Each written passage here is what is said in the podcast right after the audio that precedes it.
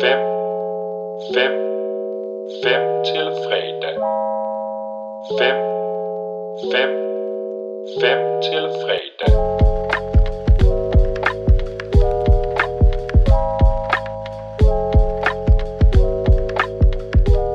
Er du i øh, godt humør i dag?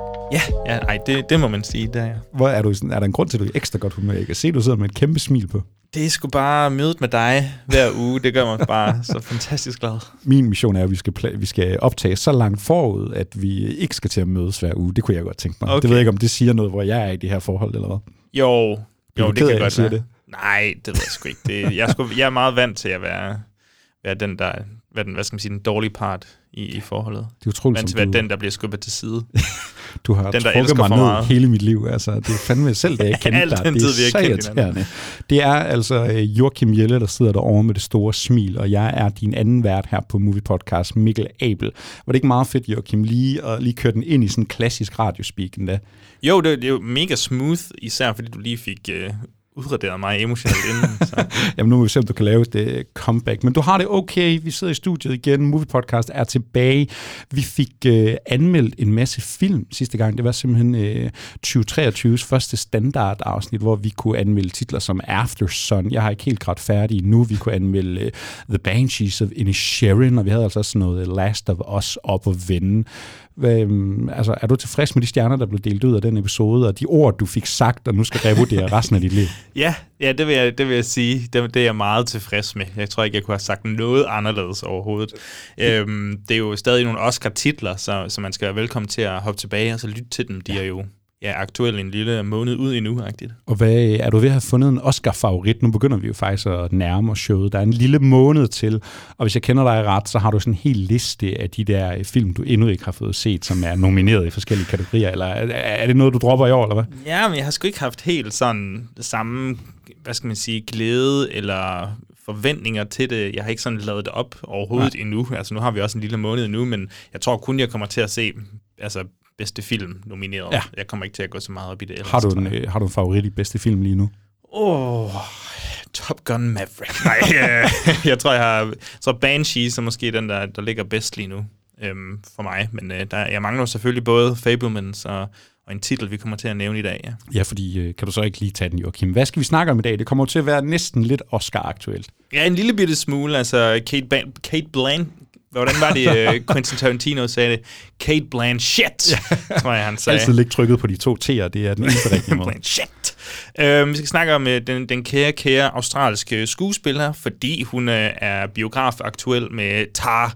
Uh, det er stadig en lidt sådan træls titel, synes jeg. ja, Sådan, er Tar. Um, Skal vi ikke gå ind og tar? omkring den fiktive øh, stjernekomponist Lydia Tarr, instrueret af Todd Field. Todd Fields, det er altså øh, sidst han var aktuel med en film, det var i 2006, og han, jeg tror, han har lavet tre film, og han får jo altid, øh, altså sådan en kritikerne, de elsker ikke, men han er så også en, der har noget at have det i, så han er fucking ligeglad, om der lige skal gå øh, 16-17 år, før han gider at lave en film igen. Det er jo altid sådan ret spændende, når vi får de der instruktører, som sådan lige en gang imellem Ja. kommer, og så er det på en eller anden måde altid, så, så ender de der film altid med at blive hyldet som et mesterværk, fordi uh, Tar, den har altså også fået nogle øh, gode ord med på vejen. Han er ret cool. Øh, jeg, jeg kender ikke så meget, ikke fordi det skal handle om ham nu, jeg kender bare ikke, kendte ikke sådan så meget til ham, men så lyttede jeg til Joe Dantes podcast, The Movies That Made Me, øh, hvor han af alle, altså Todd Fields, var over og snakke om den, og han lød, så virker som utroligt nede på jorden. jorden øh, han sjov starter, fyr. nu skal vi jo snakke lidt om Tara, måske også nogle forventninger og sådan noget, og, og Kate Blanchett generelt ikke, men de fleste kender ham jo faktisk måske fra Ice White Shot, hvor han spiller, hvis man kan huske, Tom Cruise. Han møder sin øh, gamle ven, der sidder og spiller klaver, Nick Nightingale. Det er jo altså øh, Todd Fields, man møder der, og så øh, ham, der får ført ham ind på det famøse Orgy Mansion. Har du nogensinde været til fest der? Kunne du godt tænke dig det? Øh, ja, ved du, Du af jeg, jeg tror sgu bare, jeg siger ja. Statisten. Det har jeg fandme lyst Kate. Blanchett har jo en uh, uncredited Wow. uh, rolle i uh, Ice White Shot. Det er sådan lidt snak om, var det hende, eller var det hende ikke? Man har vist aldrig rigtig fundet ud af det, men det står akkrediteret ind på IMDb. Vi er allerede ude på et tidsspor, men uh, det er jo altså Kate Blanchett, det skal handle om i dag, fordi vi har jo før lavet uh, top 5 afsnit, de her 5 til fredag, hvor vi simpelthen tager fat i en skuespiller. Nu er vi jo gode til at dyrke instruktører og genre. En gang imellem, så kan vi godt lide at stille linsen ind på en uh, skuespiller og se, hvad de kan bringe til bordet. tror, vores allerførste spotlight, vores øh, mindst lyttede episode nogensinde, det var jo for eksempel om øh, Riz Ahmed, dengang jeg var aktuel med øh, Sound Metal. Det er altså meget lang Et tid. afsnit, jeg næsten ikke tør at lytte til selv. Det er kun de hardcore movie podcast lytter, der tør at kaste ud i det afsnit. Og så har vi ellers lavet top 5 over, øh, hvad har vi haft? Nicolas Nicolas Cage, og Brad Pitt senest, ja. tror jeg. Og så tror jeg, vi snakker lidt om, skal vi ikke snart også have en kvinde i spil? Der må sgu da være nogle fede kvindelige skuespillere derude, eller hvad? Er det bare Ja, sådan ja, en så- top 5 for Games, eller hvad? Det var det, du tænkte, selvfølgelig. øhm, for mig så er hun selvfølgelig bare en skuespiller. Selvfølgelig, ja. du ser ikke køn. Jeg ser ikke kønnet. Nej. Jeg tænker bare, er der ikke nogen gode skuespillere, der snart er aktuelle? Hov, Kate Blanchett. Ja, og så kan vi jo prøve at snakke os frem til i dag, jamen er hun faktisk måske en af de største? De, øh, ja, de er i hvert fald op for mig, der er altså nogle øh, store film på hendes øh, CV, og når man også begynder at læse lidt igennem nogle trivia og sådan noget, så finder man ud af hendes sådan, hvad skal vi kalde det, accolades, det hun har opnået igennem ja. sin karriere, de sådan rekorder, hun har vi snakker jo tit om det der, det kan jeg også lige øh, prøve at spørge dig om, Joachim. Vi snakker tit om det der med Leonardo DiCaprio, Tom Cruise. Vi var lidt inde på det omkring Brad Pitt, om han hørte til der. De sidste ja. filmstjerner, ikke? de sidste rigtige filmstjerner. Jeg vil sige til vores research i dag, så kom jeg til at tænke på, har vi glemt en Kate Blanchett? Altså, kunne hun høre til i den der liga? Man ser det måske mere i nogle box office tal og sådan Ja. noget, men er hun måske en af de sidste sådan rigtig klassiske Hollywood-skuespillere? Altså en, der har den der range, en, der virkelig bare kan forsvinde ind i en rolle og sådan æde det op, og så når hun har alle de her priser bag sig og rekorder og sådan noget. Ikke? Altså, er, er det en tankegang, du kan følge? Giver det Ja, mening? altså hvis, hvis man vurderer det ud fra, som du sagde, altså hvilke priser hun har fået, og, og hvad skal man sige, hvilke roller hun tager, hvem hun arbejder sammen med og sådan noget, så, så tror jeg da bestemt, at hun har en eller anden form for for øhm, sådan vægt, noget pondus i hvert fald. Men jeg tror da 100% ikke, at hun vil kunne trække folk i, i biografsæderne, som, øh, ja, som knap nok Leo kan, men som øh, Tom Cruise måske er den sidste, der kan. Jamen, det er rigtigt. Hvis man tænker, ja, det er nok meget øh, box office-tal, man snakker ind i den der diskurs. Ikke? Men jeg tror bare, Det der, det der med, at øh, når du ser navnet på plakaten, ja, hvis der stod Kate Blanchett, så tror jeg, at der er en meget lille, lille, lille bitte brøk, brøkdel, der tænker, den skal jeg fandme Ja, ind men og det se. kan, det, hvis det er den måde, vi ligesom vælger at se det på, ja, så tror jeg, at du har ret. Men jeg tror, der er noget i sådan, nu kan vi jo også begynde at bevæge os ind i snakken om, altså, hvis jeg siger Kate Blanchett, hvem ser du for dig? Altså, hvad, kan du sætte nogle korte ord på sådan, hvad forbinder du med Kate Blanchett, hvis overhovedet noget? jeg ser en guddommelig kvinde. altså, jeg må simpelthen sige, at hun er en af de mest sådan, fantastiske skuespillere. Øhm, fordi hun, øh, og det, det tror jeg, vi er faktisk lidt heldige med vores øh, fem valg her, for jeg føler, at de kommer til at afspejle sådan mange forskellige sider af hendes, øh, hendes øh, métier. Men, men jeg synes for mig, så er hun sådan, okay, hun kan, hun kan spille... Øh, øhm, autoritativ. Øhm, altså hun kunne spille magtfuld, men hun kan også spille bedragerisk, og hun kan, hun kan vente den om enten være god eller ond, ja. og sexet forførende, men mega sårbar på et andet tidspunkt. Altså jeg synes virkelig, hun er indbegrebet af det, som en skuespiller skal kunne. Altså hun skal virkelig have det der brede spek- spektrum af følelser, ja. og virkelig kunne gå, fra, men også sådan fra scene til scene, og i selv samme scene kan hun skifte fra ja, A til Z nærmest. Altså det synes jeg virkelig, hun er fantastisk til. Og, og nu var du lidt inde på det der med, man går nok ikke lige i biografen, fordi Kate Blanchett, hun nødvendigvis står øverst på plakaten. Men har du haft et forhold til hende, inden vi skulle lave den her episode i dag? Altså er hun sådan en, du måske har dyrket lidt, eller sådan, ah okay, der står alligevel Kate Blanchett på plakaten, den vil jeg da egentlig gerne øh, give en chance. Altså har du sådan overhovedet et forhold til hende på den måde? Nej, overhovedet ikke. Øhm, men, men det, jeg vil ikke sige, ikke på sådan en biograf-måde, når jeg nu skal ind og se en film, og hvornår kommer den næste Kate Blanchett-film. Men for mig er det nok sådan, at jeg møder hende nok første gang med Ringnes Herre, som formentlig mange på vores alder har Ja. gjort, forestiller jeg mig. Øhm, og der synes jeg allerede, hun var spændende, lidt mystisk, og lidt skræmmende også endda. Mm. Øhm, men så er jeg så blevet ældre, og så tror jeg, at når hun så er dukket op i filmen, så går det ligesom op for mig, kæft hvor jeg synes, hun er god, kæft hvor jeg synes, hun er god. Og også i de film, vi ligesom har snakket om igennem Movie Podcast, nogle der måske bliver nævnt i, i dagens anledning, der er det også bare sådan, åh, jeg kan, jeg kan egentlig så godt lide hende. Hvor øh, startede dit forhold? Jamen, altså, jeg har jo ikke, sådan, jeg har jo ikke det der sådan store forhold til hende. Altså, man har jo nogle skuespillere, man har dyrket. Ikke? Man kunne nævne en uh, Jack Nicholson eller Robert De Niro, måske lidt en anden liga. Hun er jo heller ikke sådan en, jeg har opsøgt, og åh, nu skal jeg bare kværne samtlige Kate Blanchett-film. Altså, hvad jeg sige, at gå til den her episode, vi nu sidder og laver, hvor man sådan, det er jo, som vi har snakket om det før, ikke? det er en fed undskyldning lige for at få krydset en film, du måske aldrig ville have givet en chance, eller har hørt om. Kunne da godt se, okay, der er mange Kate Blanchett-film, jeg har hørt om, men der er så sandelig også øh, dobbelt så mange, jeg aldrig nogensinde har hørt om. Så hun er jo ikke en, jeg har et forhold til på den måde, men jeg tror, min øh, følelse omkring hende er, hun er sådan en, hun har altid været der, altså hun er med i mange film, hun dukker op tit, hun er altid med til award show, ikke? Hvis du sidder og ser Oscars, jamen så er der sgu ret stor chance for, at hun øh, sidder op foran, ikke? Øh, og, og, Nomineret. Ja, lige nøjagtigt? Og du kan tage den med over, om det så skulle være Cannes eller andre filmfestivaler. Så hun har altid sådan en presence omkring hende, og så tænker jeg sådan, okay, hvis jeg skulle sætte lidt, hvad forbinder jeg med en typisk Kate Blanchett-præstation? Jamen så er det netop alsidigheden. Jeg føler virkelig, hun er altid Kate Blanchett på en eller anden måde, men hun er jo også altid rollen, hun spiller, og det kan være sensitiv og emotionelt, og det kan være øh, total ben i næsen, og rigtig, altså, jeg vil sige generelt ikke stærke kvinder. Altså det er jo virkelig noget, hun, øh, hun kan give liv til. Så det har været sådan en, øh, hun er sådan en, der kan komme vidt omkring, og så er hun jo, ja, hun har sådan en, man er næsten lidt bange for hende, ikke? Altså, hun, er hun har sådan, bestemt aura, det har hun. Hun har virkelig en aura og en udstråling, og hun er bare sådan, hun er bare sådan en typen, der, den der type skuespiller, der kan æde en scene op, uden du måske endda rigtig bemærker det, ja. fordi hun bare er så god. Og øh, ja, vi snakker jo om hende, fordi at hun er aktuel i den her Tar, som hun er blevet, øh, ja, hun er blevet nomineret for bedste kvindelige hovedrolle til Oscar. Hun har vist også øh, støvsuget alle priser på vej op til her. Handler om, hun spiller en komponist, Lydia Tar. Jeg tror, i marketing har man lidt prøvet at sætte det op, som om hun faktisk er baseret på en virkelig person. Det er hun så ikke helt, men lidt en blanding og inspirationer mm. her og der. Men humlen er ligesom, hun er den første kvindelige dirigent, der skal opsætte det her kæmpe stykke sammen med et kæmpe orkester. Og filmen var to og en halv time skulle, øh, som jeg har forstået det, være ja, sådan en rigtig snakkedrama, som du jo godt kan lide, Joachim, men også noget, der virkelig går i kødet på MeToo, kønsroller, øh, kvinder, mænd, relationerne imellem, og så øh, ja, jeg tror, virkelig rigtig... har nogle provokationer endda. Jamen det er også det, for jeg tror nemlig, den er rigtig spændende, fordi det netop handler om den her kvinde, der er nået til tops, og så, men, men hvor mange har hun skulle, ligesom, ligesom skulle træde på for at komme derop, og hvor, hvor ude af altså out of the loop er hun med, med den, den nuværende kultur og sådan noget. Så, så jeg, jeg er meget spændt på den, og så blev jo pådydet, jeg havde ikke set traileren, men jeg blev pådydet en trailer, da jeg var i Øst for Parties. Ja.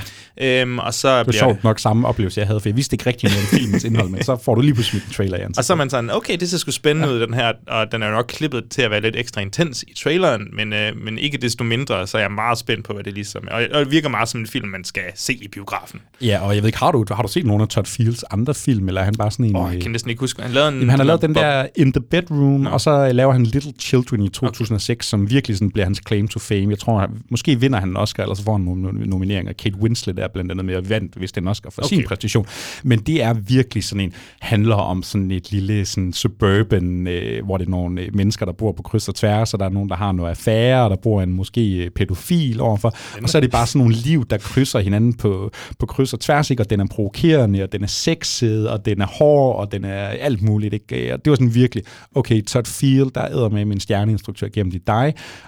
og nu kommer han så her i 17 år. Og jeg kunne læse mig til, at han har vist uh, snakket sammen med uh, Kate Blanchett før. De har prøvet at realisere nogle projekter, men det var så først, uh, jeg tror det er Focus Feature, der går til ham og siger, vi vil lave lige nøjagtigt, hvad du har lyst til. Vi giver dig pengene, og så må du lave lige, hvad du vil. Så ringer man til Kate Blanchett og siger, skal vi uh, jeg har den nu. En, uh, vi, vi, vi, vi, har den sgu nu, nu kan vi endelig lave den her film. Og Tara, den har altså fået seks Oscar-nomineringer. Jeg siger bare lige for god ordens skyld. Bedste kvindelige skuespiller, instruktør, bedste film, bedste original manuskript, bedste fotografi og bedste redigering. Det er jo altså vidderligt okay. de seks største. Ikke noget musik eller noget? Nej, faktisk sjovt lidt, nok. Øh... Det er der hende der fra Joker, hende i Island, oh, ja. der har lavet musikken, men det er jo også noget med, at det, al musikken, der bliver spillet af, altså den er reel, og hun står og dirigerer reel Kate Blanchett og sådan noget. Så jeg tror, vi har en uh, rigtig stor uh, præstation i vente. Goodness daughter. Hyld nu godt, uh, ja, jeg kan sgu ikke helt et eller andet. Hun, uh, hun laver noget god musik. Det gør i hvert fald. Inden vi slagter hendes navn for meget, så skal vi nok bare rose talentet. Det har vi jo fået høvl for. Det har vi fået høvl for, Joachim. Du skal virkelig, det er især dig, det er ja, dig, de efter. Altså, jeg har jo altid styr på mine udtalelser, det ved vi. Hvis du, du skal lige tage dig sammen og udtale tingene rigtigt i dag. Vi har lavet en uh, top 5 bedste Kate Blanchett film, kommer den til at hedde. Nu ligger jeg tryk på film, så kan du jo så gå op i, om det er præstationerne, du vurderer det på, om du vurderer det på, ja, bare filmene en til en, så kan det være alle mulige andre faktorer, der spiller ind, eller hvad pokker, måske den har en fed plakat, eller, eller andet. Det, det er fuldstændig op til dig selv, hvordan du vælger at veje og bedømme de her film. Men uh, Joachim, han har sendt sin liste til mig. Han må rangere fra faktisk 1 til 10. Jeg tror, du havde seks film på din liste. Jeg tror selv, jeg kom op på syv film så øh, har algoritmemaskinen sine berygtede point, som jeg selvfølgelig bare sætter sammen lige, som jeg synes, det skal være. Ej, det er bare gæs. det, det hele er rigged. Fuldstændig. Så får vi simpelthen den her øh, objektive top 5 år, og der er simpelthen ikke noget at diskutere bagefter. Det her, det er de fem bedste Kate Blanchett-film, der nogensinde er lavet eller bliver lavet. Nu må vi se, om Tar, den måske skal der ind på et tidspunkt. så vi har altså øh, fem film, vi skal snakke om i dag, og øh, dem kommer vi til at kæmpe os igennem, men øh, vi skal måske også prøve at sætte lidt ord på, øh, hvem er sådan lige Kate Blanchett kort. Vi kommer ikke til at gå for meget i dybden, men lige prøve at sætte nogle øh, generelle ting på hende, og på et tidspunkt øh, halvvejs i listen forestiller mig, så skal vi også lige snakke lidt bobler. Opdagede vi noget på vejen? Var der noget, der ikke kom, øh, fik plads på listen? Et eller andet, der lige skal have en kommentar med på vejen, så tager vi det der. Og så kan man jo ellers bare se frem til at få forhåbentlig fem forrygende Kate Blanchett-præstationer. Skal vi smide en breaker på, og så kan vi lige tage en kort snak om, hvem er Kate Blanchett egentlig? Tom Cruise. Steven Spielberg. Elvis Presley. Kate Blanchett. Og lad os starte med den klassiske Wikipedia-introduktion. Catherine Elise Blanchett, det er 53 år den dag i dag, og hun er altså født i Melbourne, er det Victoria, tror jeg, i hvert fald øh, fra Australien gift med Andrew Upton, som øh, ja, hun blandt andet har et øh, produktionsfirma sammen med, og hvad han lavede, han har også både nogle manuskriptforfatter, og de har en øh, hulens masse børn sammen. Joachim, kan du ikke, øh, uden at det bliver alt for meget, nu er det ikke en spotlight, vi laver Nej, på, men nej, kan du det prøve sådan lige at sætte nogle korte ord på, hvem er Kate Blanchett? Hvordan bliver hun til den Kate Blanchett, måske vi kender i dag? kan gøre det ret hurtigt, fordi på en eller anden måde, så har hun sådan en, en måske lidt forventelig tur fra barn til skuespiller på en eller anden måde. Altså, der, der sker ikke nogen umiddelbart sådan, hvad skal man sige, øhm, vanvittige ting i hendes liv, der gør, at hun kommer ud på en kæmpe stor rejse. Altså, jeg tror, hun mister sin far som 10-årig, det er selvfølgelig tragisk, men jeg ved ikke, jeg har ikke, kunne ikke finde frem til, om det har betydet noget ekstraordinært for hendes rejse. Men, men ja, hun starter ligesom i nogle øh, australske skoler, naturligvis, og der møder hun så skuespillets kunst. Hun øh, vokser op, kommer på universitetet, øh, hvor hun så, hvad skal man sige, øh, dropper ud og ender med at studere skuespil. Ja. Hun får nogle roller på teateret, og hun får, du ved, imens hun ligesom får noget anerkendelse for de her øh, øh, teaterskuespilsroller, øh, altså jeg tror, hun vinder nogle priser, og, og, og sætter nogle små mini-rekorder i teaterskuespilsverden. Ja, hendes øh, første rolle er en stat, hun er ude at rejse en hel masse efter ja. hun er droppet ud, så får hun en statistrolle i en eller random egyptisk film, hvor hun spiller en amerikansk cheerleader, og så ser hun sig altså ikke øh, tilbage for at gå skuespil. Og det var der, hun fandt ud af, nu skal jeg være skuespiller. Men nej, men så... ja, der er de her teater, teaterroller, hun har, så tror jeg imens, jeg er ikke lige sådan 100% på timeline, men jeg tror imens, så har hun ligesom nogle små roller i TV, den australske tv-verden.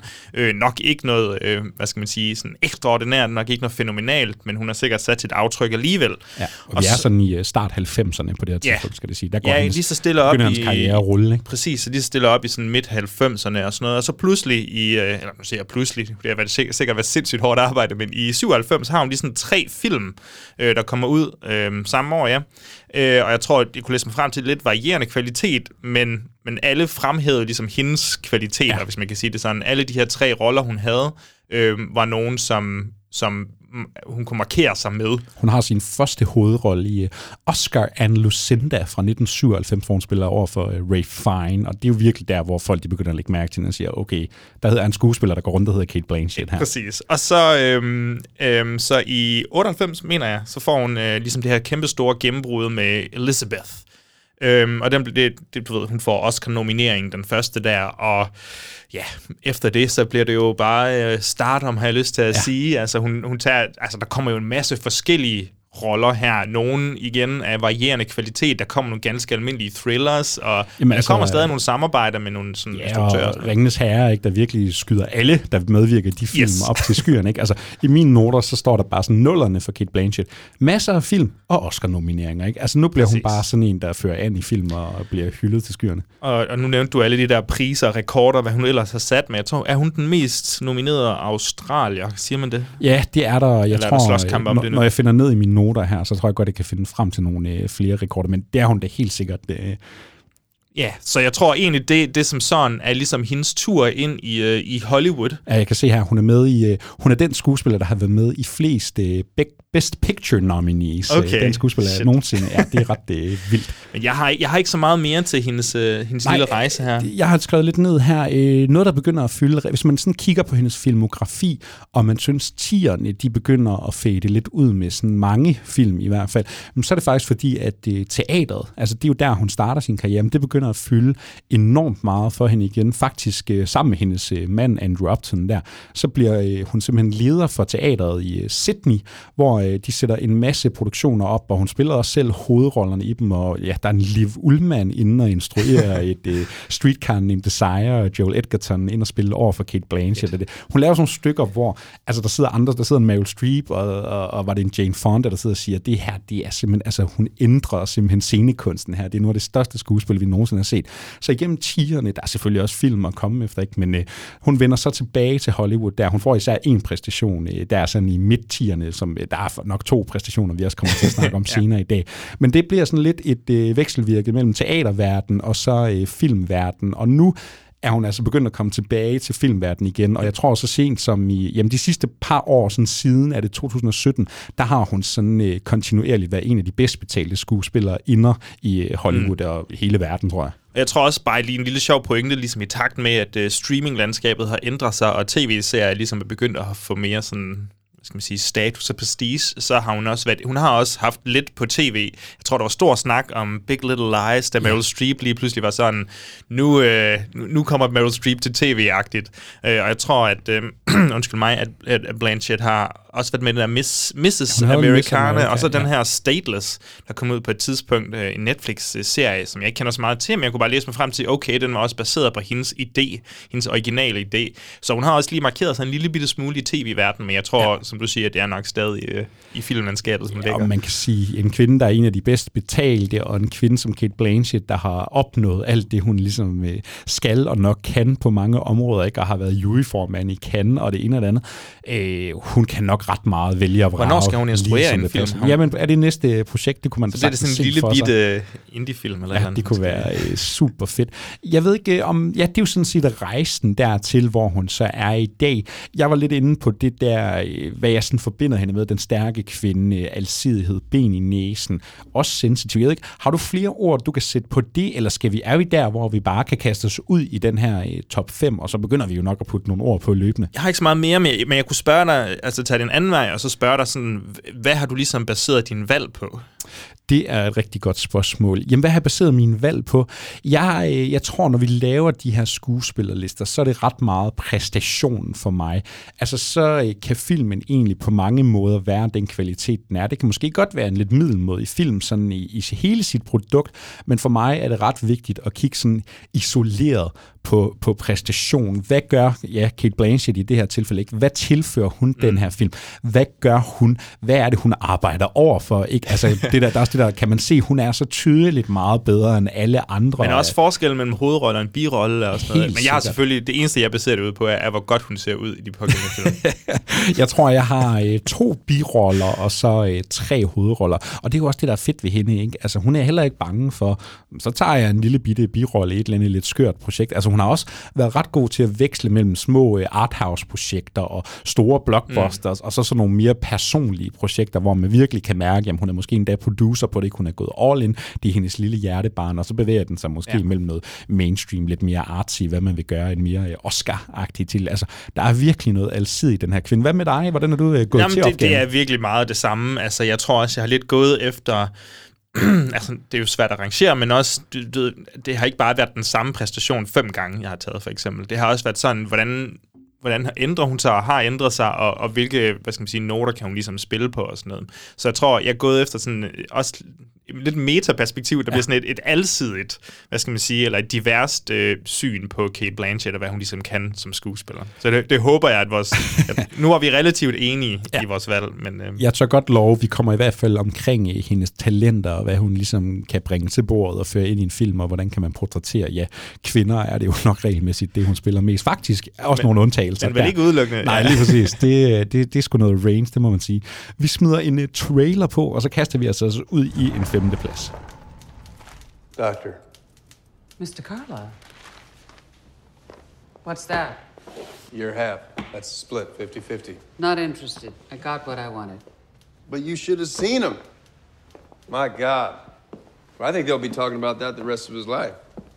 I think every time they tell it, it'll just get better and better, bigger and bigger. Toast them to your success. Uh, he asked me to uh, see one of his friends. Who might that be? er du fast lytter af Movie Podcast, så ved du, at den her titel, den har fyldt sådan øh, utrolig meget, især i øh, mit hjerte. Jeg har nærmest ikke engang rigtig kunne sætte ord på det, til trods for, at vi har øh, brugt øh, en god håndfuld minutter på at anmelde den sidste år. Det er altså øh, Guillermo del Toros, øh, hvad, hedder det? Nightmare Alley, vi snakker om. Han siger, øh, ja, nu er det ikke engang seneste film, der har jo været en Pinocchio siden, men den her store film noir, neo-noir, der kom ud i biograferne med en øh, Bradley Cooper i hovedrollen, og så altså også en Kate Blanchett i en birolle som en øh, 5 Fatal. Jeg har ikke engang skrevet hendes navn. Det, har jeg heller, det er jeg faktisk tænkte, for dårligt. Men øh, det er i hvert fald en kvinde, han møder senere. Det handler jo om Bradley Cooper, der er den her øh, con-artist. Han udgiver sig, han er en del af den her karnevaltruppe. er vi i 1920'erne eller sådan noget. De er lidt, øh, lidt nogle slæske typer, og så øh, han, han, hvad, hvad er det, han udgiver sig for at være sådan en øh, tankelæser. Altså han, ja. kan, han kan læse folk i rummet, og det optræder han med. Og det er selvfølgelig bare et stort scam, det hele. Selvfølgelig kan han ikke læse tanker, og så møder han Kate Blanchett, som er den her rige advokat, og jeg kan ikke lige huske, hvad tråden er, der bliver trukket i. Om de samarbejder lidt, og hvor Ja. meget kan de egentlig stole på hinanden? Nej, hun er psykolog, Ja. fordi hun begynder jo at læse ham og øh, ja, tage sig af ham. Men og han skal jo have noget information fra hende. Og, Præcis, og hun har ja. måske nogle øh, skumle bagtanker. Jeg har jo givet udtryk for, at jeg elsker virkelig den her film. Jeg gav den, øh, ej, jeg turde ikke at give den seks stjerner, jeg har heller ikke fået den genset siden, men det er de største fem stjerner, jeg nok nogensinde har givet, og jeg havde jo fandme en trans- transparent oplevelse med den her. Så må vi så lige prøve at snakke lidt om, var det Kate Blanchetts skyld, at jeg er ligesom Stacey Himmels? Når, når en tran- transcenderende oplevelse, men Hvad var det, jeg sagde? jeg tror, det er transparent. Ja, så det er okay. Jamen, rimelig- ja, det er en, bare, jeg tænker på Nightmare Alley, så bryder min hjerne helt sammen. Det der er jeg sådan lidt inter- interesseret. Altså, f- først og fremmest kan jeg sige, at jeg kunne også godt lide den, men, men jeg var ikke lige så glad for er den, som, den, øh, eller som du var.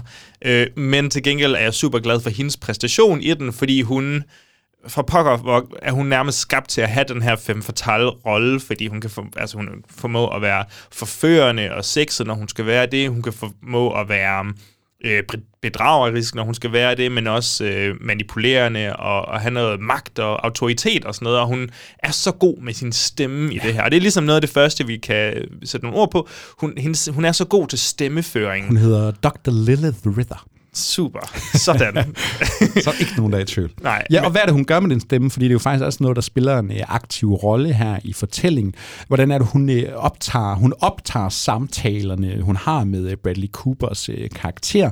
Og det er jo de her psykolog-timer, hvad skal vi kalde det, hvor hun ligesom interviewer ham og går tilbage i hans barndom. Men så har hun den der stemme, ja, og et af, hvordan hun bruger stemmen. Hun har sådan en, kan du prøve at sætte nogle ord på en viskende stemme, Ja, rasp lidt? jamen det, den er viskende nogle gange, men hun har også det er som om, der er noget dybde i den. Jeg vil ikke sige, at hun har en dyb stemme, øh, altså som kvinde, men jeg synes, der er noget dybde i den. Og jeg tror, der er, jeg ved ikke, om der er noget klassisk teatertræning der, men måden, hun bruger sin stemme på, er bare fuldkommen overbevisende. Der er simpelthen noget øh, artikulering, ikke? Altså, de her, det er en skuespiller, der er fostret af teaterverden. Det er en skuespiller, der har stået på de største scener og, og givet øh, nogle af de største præstationer, hvis man hører hendes kollegaer fortælle om hende, ikke? Altså, der, er, der må være et eller andet med artikulation, det der med, at du skal nå ud Ja. ja. hele salen, ikke? Du skal nå ned til dem på bagerste række, og det er jo sådan noget, der kommer til udtryk. Og så har vi også at gøre med en periodefilm her, ikke? Så det foregår i gammel tid. Det er en anden måde at snakke på, ikke? Og hun rammer så fint den der film noir. Det er jo en, en, øh, en genre-bølge, kald det hvad du vil. Vi to er meget glade for Ja. her på podcasten, ikke?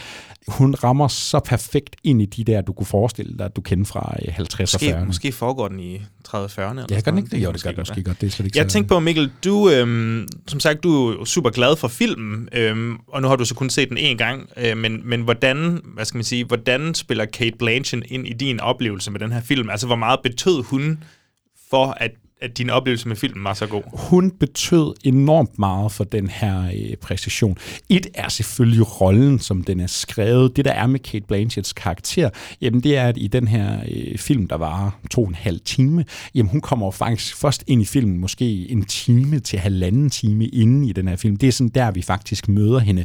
Og øh, filmen tager jo en, drej- en drejning i sit drama, og det spiller hun en ret stor rolle i. Og så synes jeg jo også bare sådan, lad os sige fra Guillermo del Toros side af, hvor sindssygt fedt er det for enhver instruktør, at du lige har den der, det der kort, den der joker op i mm. ærmet og sige, prøv at høre, jeg har givet jer Bradley Cooper, jeg har givet jer Tony Collette, jeg har givet jer Willem Dafoe, Rooney Mara, Richard Jenkins, der er så mange fede navne i den her, og jeg synes jo, sådan en som Bradley Cooper, Rooney Mara, også et navn, vi måske kommer til at snakke om senere i dag, der er så mange fede øh, spillere i den her, så kommer Kate Blanchett lige ind, og, og, og for mig er det en af de der roller, hvor, jeg ved ikke om hun udspiller de andre decideret, men hun spiller Tæt så på, hvert meget større end alle andre her på den der måde, som kun hun kan. Altså, Men- der er sådan en tydelig forskel i rigt eller kvalitet her. Ja. Det tror jeg, man er Men jeg tror også bare, at, og det tror jeg, at Del Toro er bevidst om, især i måden, han ligesom lyssætter hende på inde i hendes kæmpe store kontor i øvrigt.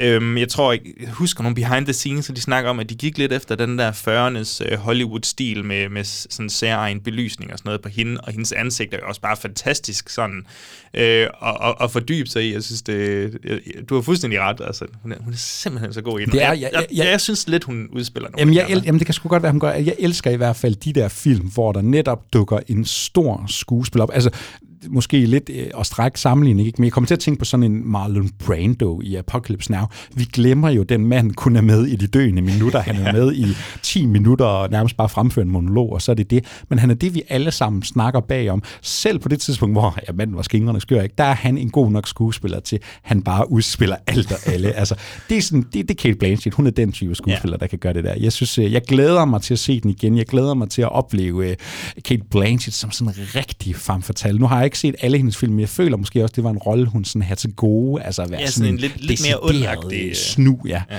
Virkelig fed. øh, Jeg tror, man kan se den inde på øh, Disney+. Plus. Fra en femteplads Nightmare Alley her, så øh, kaster vi os straks videre til en fjerdeplads. care about the scandal rags, huh? Every time there's a picture of you with another woman, it's like a slap in the face.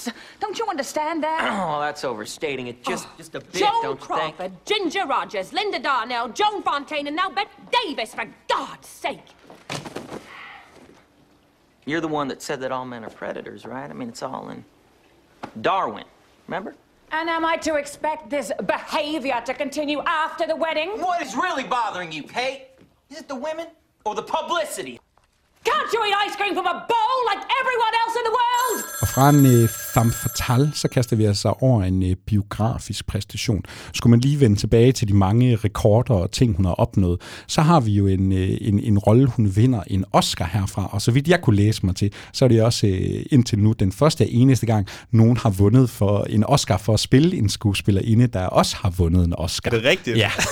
det er lidt Og øh, titlen, vi har med at gøre her, det er altså The Aviator fra øh, 2004, Martin Scorseses øh, ja, biografi omkring, øh, hvad hedder han, Howard, Howard Hughes, Hughes, ja. ham her, ja, både filminstruktør og en øh, mand, der kunne lave Og aviator. fly, ja, og en mand, der lød af nogle, øh, især noget OCD og nogle psykiske problemer. Og vi møder Kate Blanchett i filmen, hun spiller altså Catherine Hepburn, som kommer ind på livet af øh, Howard Hughes, og Joachim Lytter, de ved, du elsker Martin Scorsese, men hvad de måske ikke ved, er, at du har lige genset The Aviator. Jeg har lige fået den set op til det her endda. Var det første gang, eller hvad? Nej, nej. Altså, eller det er sådan en, jeg tror vi har snakket det off mic, ikke om, om det er off mic, men, øhm, men det er sådan en, jeg har set som måske 13-14-årig, hvor du ved, det er jo en alt for stor film som 13-14-årig at, at modtage på en eller anden måde. Så jeg havde visse minder om den, men så meget kunne jeg alligevel heller ikke huske. Og så lander den jo bare et perfekt tidspunkt for mig, sådan efter Babylon og, og det afsnit, vi lavede om Old Hollywood og sådan noget, hvor jeg, sådan, jeg har stadig sådan nogle af navnene rimelig godt ja. inde på ryggraden. og så, og så, du ved, at vide, at den finder sted sådan lige i 26-agtigt, tror jeg, den starter måske der omkring Den cirka. er helt perfekt. Præcis, og Og så overgangen til, til talefilm, og så op til de der pre-code film, og så spænder vi altså også nogle år længere frem. Og som sagt, den handler jo bare om, om hans liv, basically, men han kommer jo så ind på livet af, eller hun kommer ind på livet af. Ja, og øh, Catherine Hepburn som skuespiller, hun er, er hun ikke den mest vindende nogensinde af kvindelige skuespillere, altså til at vinde bedste kvindelige skuespiller hos Oscar. Jeg tror, hun har vundet den. Hun vandt den fire gange, tror okay. jeg. Og så vinder Kate Blanchett. Hun har jo haft nogle Oscar-nomineringer med noget Elizabeth og Ja. måske også nogle andre ting. Så kommer hun her i 2004. Nu vinder hun altså øh, bedste kvindelige øh, birolle for sit portræt af Catherine Hepburn her. Jeg har ikke set den her film i de sidste, jamen det er nok 10 år, eller det, det der ligner, men hun står sådan på en eller anden måde ret klart for mig i hendes præstation og hvad hun gør i den her film, men jeg var også sådan lige, åh, der foregår så meget andet i den her film. Mm. Vi har også en Leonardo DiCaprio, der fylder rigtig meget. Er, er Kate Blanchett nok til, altså hun står ud i den her film, nok til at vinde en Oscar? Det kan du måske prøve at sætte nogle ord på, om der er grund til, at hun vandt den Oscar. Ja, altså, jeg, jeg vil sige, at rollen i sig, selv, i sig selv er måske lidt Oscar Beatty i den forstand, at vi har med virkelige personer at gøre, og man kan sige, at Catherine Hepburn, øhm, jeg har ikke set nok interviews med hende i virkeligheden til at vide, hvordan hun snakker i virkeligheden, men måde hun snakker på i de film, jeg har set, øhm, så, så nailer Kate Ja. Blanchett den jo virkelig, altså til sådan en grad, at min kæreste, da hun så den, hun var sådan, nah, hvorfor snakker, hvorfor snakker hun på den her måde? Det er da ikke så godt. Og så blev jeg nødt til lige at pause og så vise en lille video af, altså, det, det, det er, en til en, det her. Hepburn, hun snakker, og det, det, altså, det skal man jo også hus- huske på, at øh, hvis man skal have alle sådan, aspekter af en skuespiller, sådan, øh, hele spektrummet, jamen så skal der også være den der biografiske præstation. Du skal, du skal have evnen til at, at, at efterligne, simpelthen. Altså skuespillets evne til at efterligne en person en til en. Og det synes, synes jeg faktisk, hun slipper ret godt afsted med, især hjulpet, hjulpet på vej med noget godt makeup og sådan Mm. noget. Men, øh, men man skal så også huske på, at det er jo så en birolle, eller på engelsk er måske bedre, ikke også supporting actor eller actress.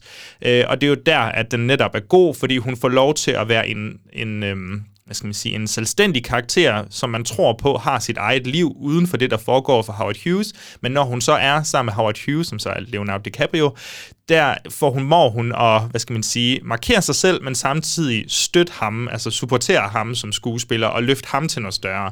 Øhm, og der er, altså, der er især en scene, sådan en konfrontation mod... Øhm, ja, tæt på slutningen agtigt, hvor de ligesom har en samtale, og der er hun bare sindssygt god og har lige præcis øhm, øhm, det der blik, som hun også kan lave, det der sårede blik, men stadig med lidt stolthed og ja, amen, og, uden at tabe ansigt. Ja, altså, det er hun virkelig god til. Hvordan er det så over for, altså du har en DiCaprio, han er jo, et, altså, han er jo selv på det her tidspunkt nærmest den største af de største. Ikke? Vi er i 2004, en noget yngre DiCaprio, mm. men han går jo all in på den her OCD-ramte mand, der virkelig kæmper med sin øh, frygt for bakterier. Han kan ikke engang åbne døren, bare fordi der er noget øh, snavs på den. Altså, hvordan er hun kontra sådan en, man kan have den der følelse, at det er sådan, det method acting, ikke? Vi ja. har en DiCaprio, der går all in. Altså, er hun god nok til, at man stadigvæk lægger mærke til hende? Er det simpelthen der, niveauet ligger ikke? Fordi man kunne godt forestille sig, at DiCaprio, han kommer til, alle øjne kommer til at være på den her mand. Men det er jo også, altså det er jo i bund og grund hans film, vil jeg sige. Men jeg synes jo klart, hun kan mark- altså, hun markerer sig.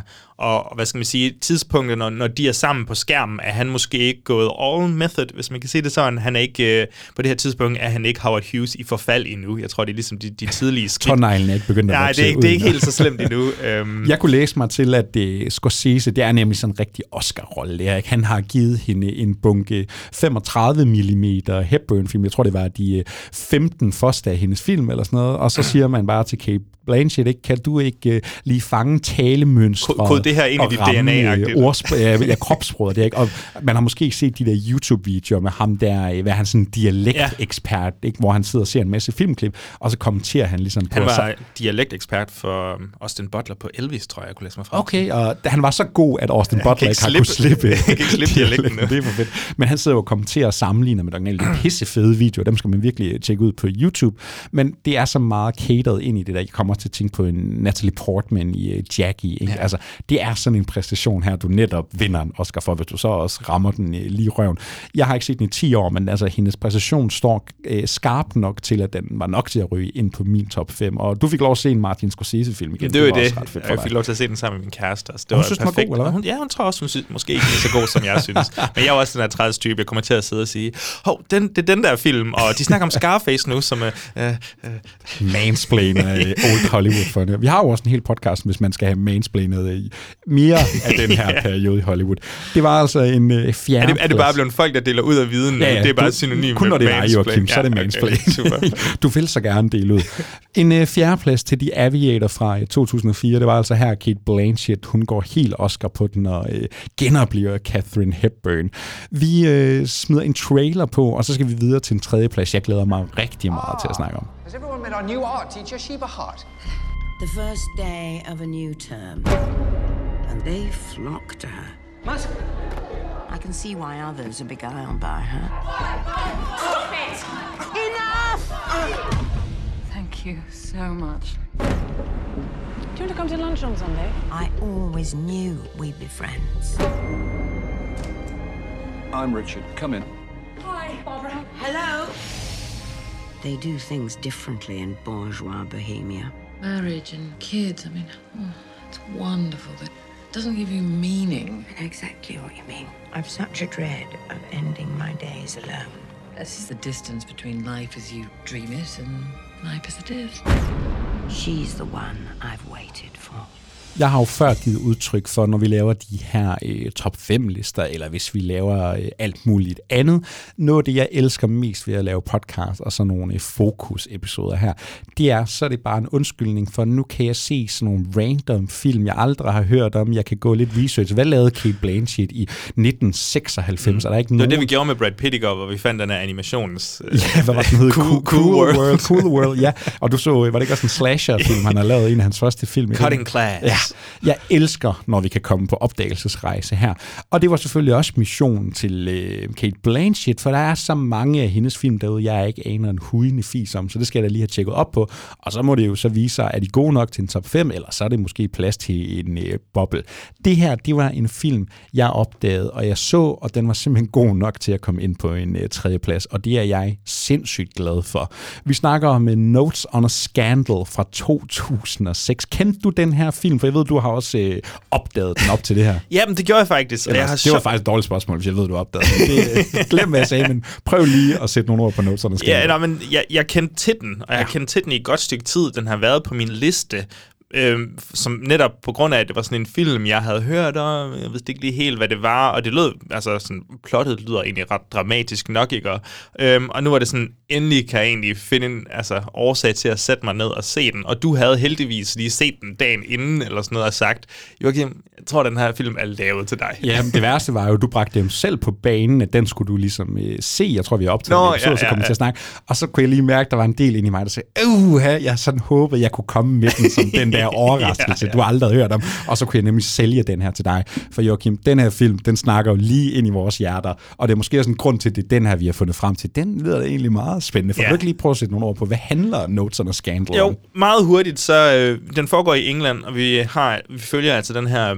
tror de kalder en veteran high school øh, teacher eller et eller andet, altså en, en, en underviser har været lang tid på den her sådan øh, bølleskole, eller i hvert fald den her skole for ikke, altså de er jo ikke kriminelle, men det er lidt nogle, nogle bøller, der går på den her skole. Og så kommer der en ny øh, underviser ind, og det er så Kate Blanchett, der spiller den nye underviser, hvor det er Dame Judy Dench, der spiller den ældre, øh, sku, øh, den ældre, ældre underviser. Barbara og Sheba. Yes. Yes. Barbara, det er Judy Dench, ja. Ja, og Sheba, øh, Kate Blanchett, hun øh, forelsker sig måske lige så stille i en af de her 15-årige elever, samtidig med, at øh, Dame Judy Dench måske er lidt sådan mærkeligt tiltrukket af Kate Blanchett, så det bliver ja. det her ikke helt trekantsdrama, men i hvert fald et, et drama omkring magt og det der med altså besættelse og ja. eje en anden person. Og jeg, og jeg ved ikke, om du fik det sagt, men, og det kan man jo nok også regne ud, men der er jo så cirka 30 år mellem de her Yes. to kvinder.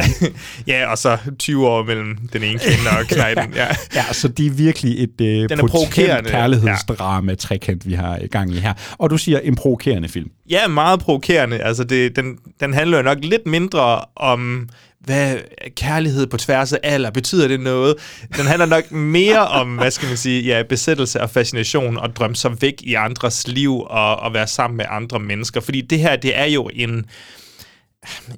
Jeg har ikke så mange andre at sammenligne med, men det er jo en britisk version af noget sådan Brian De Palma-agtigt. Altså det der med, at man kan blive fuldstændig besat af et andet menneske, ja. du ikke kender. Nå, men det er voyeurisme, og den hedder jo Notes on a Scandal, fordi at Dame Judi Dench, hun sidder jo og skriver i sin dagbog, og virkelig forestiller sig nærmest et helt andet liv med Ja, her. Nå, prøv at det er så sjovt med den her film. Jeg havde den sjoveste oplevelse, fordi øh, instruktøren, hvad hedder han, Richard Eyre, en øh, britisk fyr, formoder jeg, går du ind på hans, øh, ind på hans CV, ikke, jamen, så ligner det meget sådan nogle engelske drama. Jeg kan se en Judy, Dame Judy Dench, må vi hellere sige, der dukker op flere gange. Og så har du Notes on a Scandal. Jeg kendte intet til den her film, men øh, jeg kunne se, at der var to store øh, skuespillere. Jeg kunne se, at den var nomineret, nomineret til øh, fire Oscars. Ikke? Altså øh, både Kate Blanchett og Dame Judy Dench, de bliver nomineret for deres øh, præstationer. Der er noget screenplay, og Philip Glass, øh, han laver musikken der til blandt andet. Og, og sådan, så tænkte jeg sådan, oh, det er sådan lidt en Oscar-film, det her. øh, Det er sådan en drama, det må være sådan en klassisk yeah. drama, der er udkommet der i nullerne med nogle intriger, og den har jeg aldrig hørt om, fordi det er sikkert sådan en, man snakkede rigtig meget om i 2006, og så er det nok gået lidt ud i glemslen, og det er den højst sandsynligt også. Den her film, den er så bare alt andet, end hvad du kunne formode var et oscar bait også fordi den er britisk, ja. Altså det den er med- britisk, men den er også pulpy af helvedes til. Altså det her, det er netop, det er meget mere Brian De Palma. Det det er meget mere...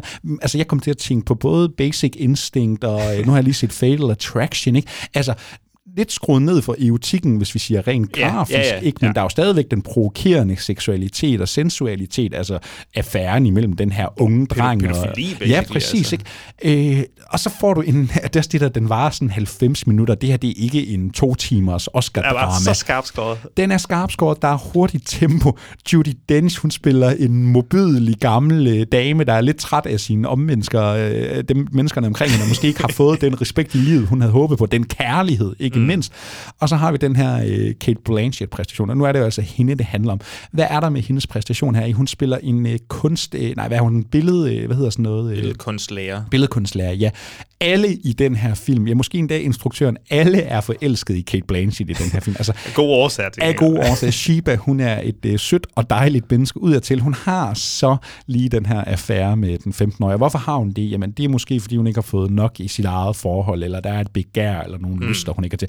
Den kan vi jo tage først. Synes du, den her film, altså opstiller den øh, Kate Blanchett som en øh, problematisk karakter? Får hun lov til at spille i nogle nuancer her, eller er filmen meget forelsket i hende? Spurgte han øh, ledende.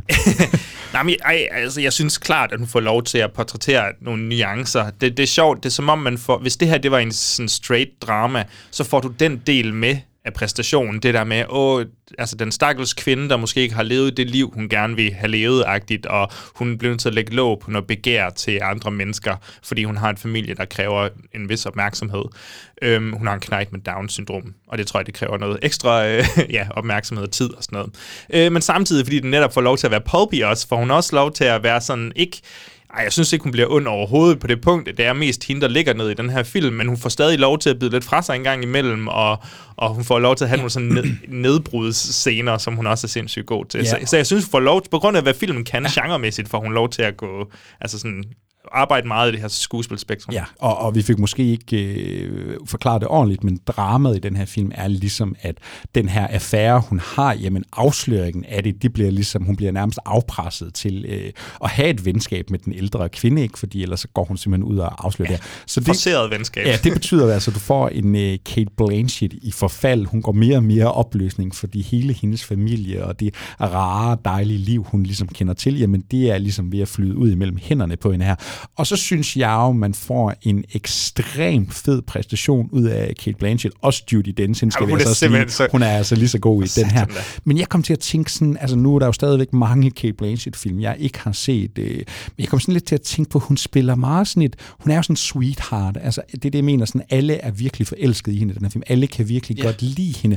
Og, og man kunne sige, den kunne måske godt have udfordret hende lidt mere. Hendes moralske principper, hvor hun står i den her affære, det skøjter film måske lidt mere henover.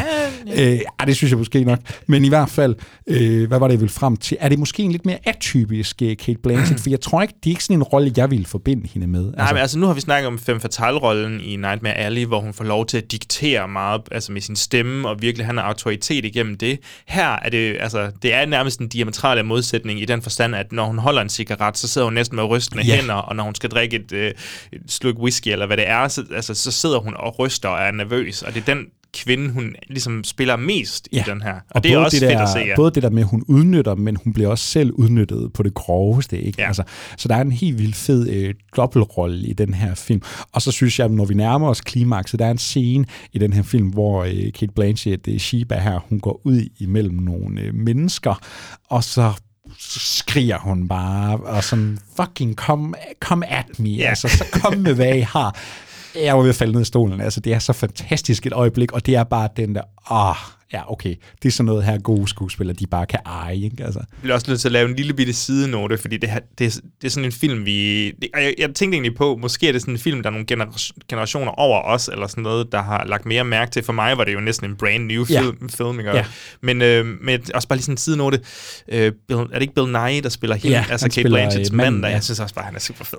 alle er super fede her. Men jeg, fordi han, han, presser, han skubber lidt til hende, nemlig. Ja, og det er så sjovt for, jamen det er rigtigt, og det er så sjovt for os to, ikke? Fordi der er de her, det er sådan Discovery-film. Det er jo sådan en, vi kunne tage med, når året ja. slutter her 2023. Så er det sådan en, vi kunne bringe op som vores film, du Det ved. er sådan en, vores forældre har set otte Ja, gange. og det er sikkert, der er sikkert også rigtig mange af jer lytter derude, der kender den her og har set den i forvejen og sådan noget. For mig var det her sådan en lille juvel, jeg føler. Den er der ikke særlig mange, der kender til. Og jeg synes også, det er så fedt, hvis vi putter den op. Det er jo nærmest, øh, jeg forestiller mig, at det er nærmest den præstation, der kommer efter The Aviator, hvor hun vinder en Oscar. Hun bliver så også Oscar-nomineret, den her. Den var også en stor øh, box office succes og sådan noget, så der er rigtig mange film, eller mange mennesker, der har set den her film og snakket om Mm. den. ikke? Men jeg fik den der oplevelse, da jeg så filmen, fordi jeg nok bare var lidt uvidende, ikke? men jeg havde sådan den der, hvor er det fedt, Kate Blanchett, du laver en Catherine Hepburn, og så er det sådan en mega pulpy, Brian De Palma-agtig film, du lige laver bagefter. Ja. Altså hold kæft, hvor er du sej. Øh, jeg tror ikke, jeg kommer med en større anbefaling til nogle af de film, du skal se, Nej, fordi nej. de andre måske er lidt mere selvskreven. Notes on a Scandal, du kan se den inde på Disney+, Plus, den skal du altså se, den er virkelig underholdende. Det var altså vores øh, femte til tredje plads. Så holder vi lige en lille pause her, fordi vi skal lige have sådan en snak om nogle bobler. Måske noget, vi opdagede på vejen, måske noget, der ikke kom med i vores top 5. Det skal vi lige have også en snak om. If you ask it of me, I will give you the One Ring. You offer it to me freely.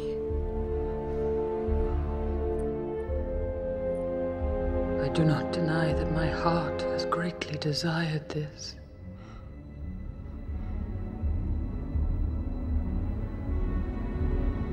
In place of a dark lord, you would have a queen! Not dark, but beautiful and terrible as the dawn! Treacherous as the sea! Stronger than the foundations of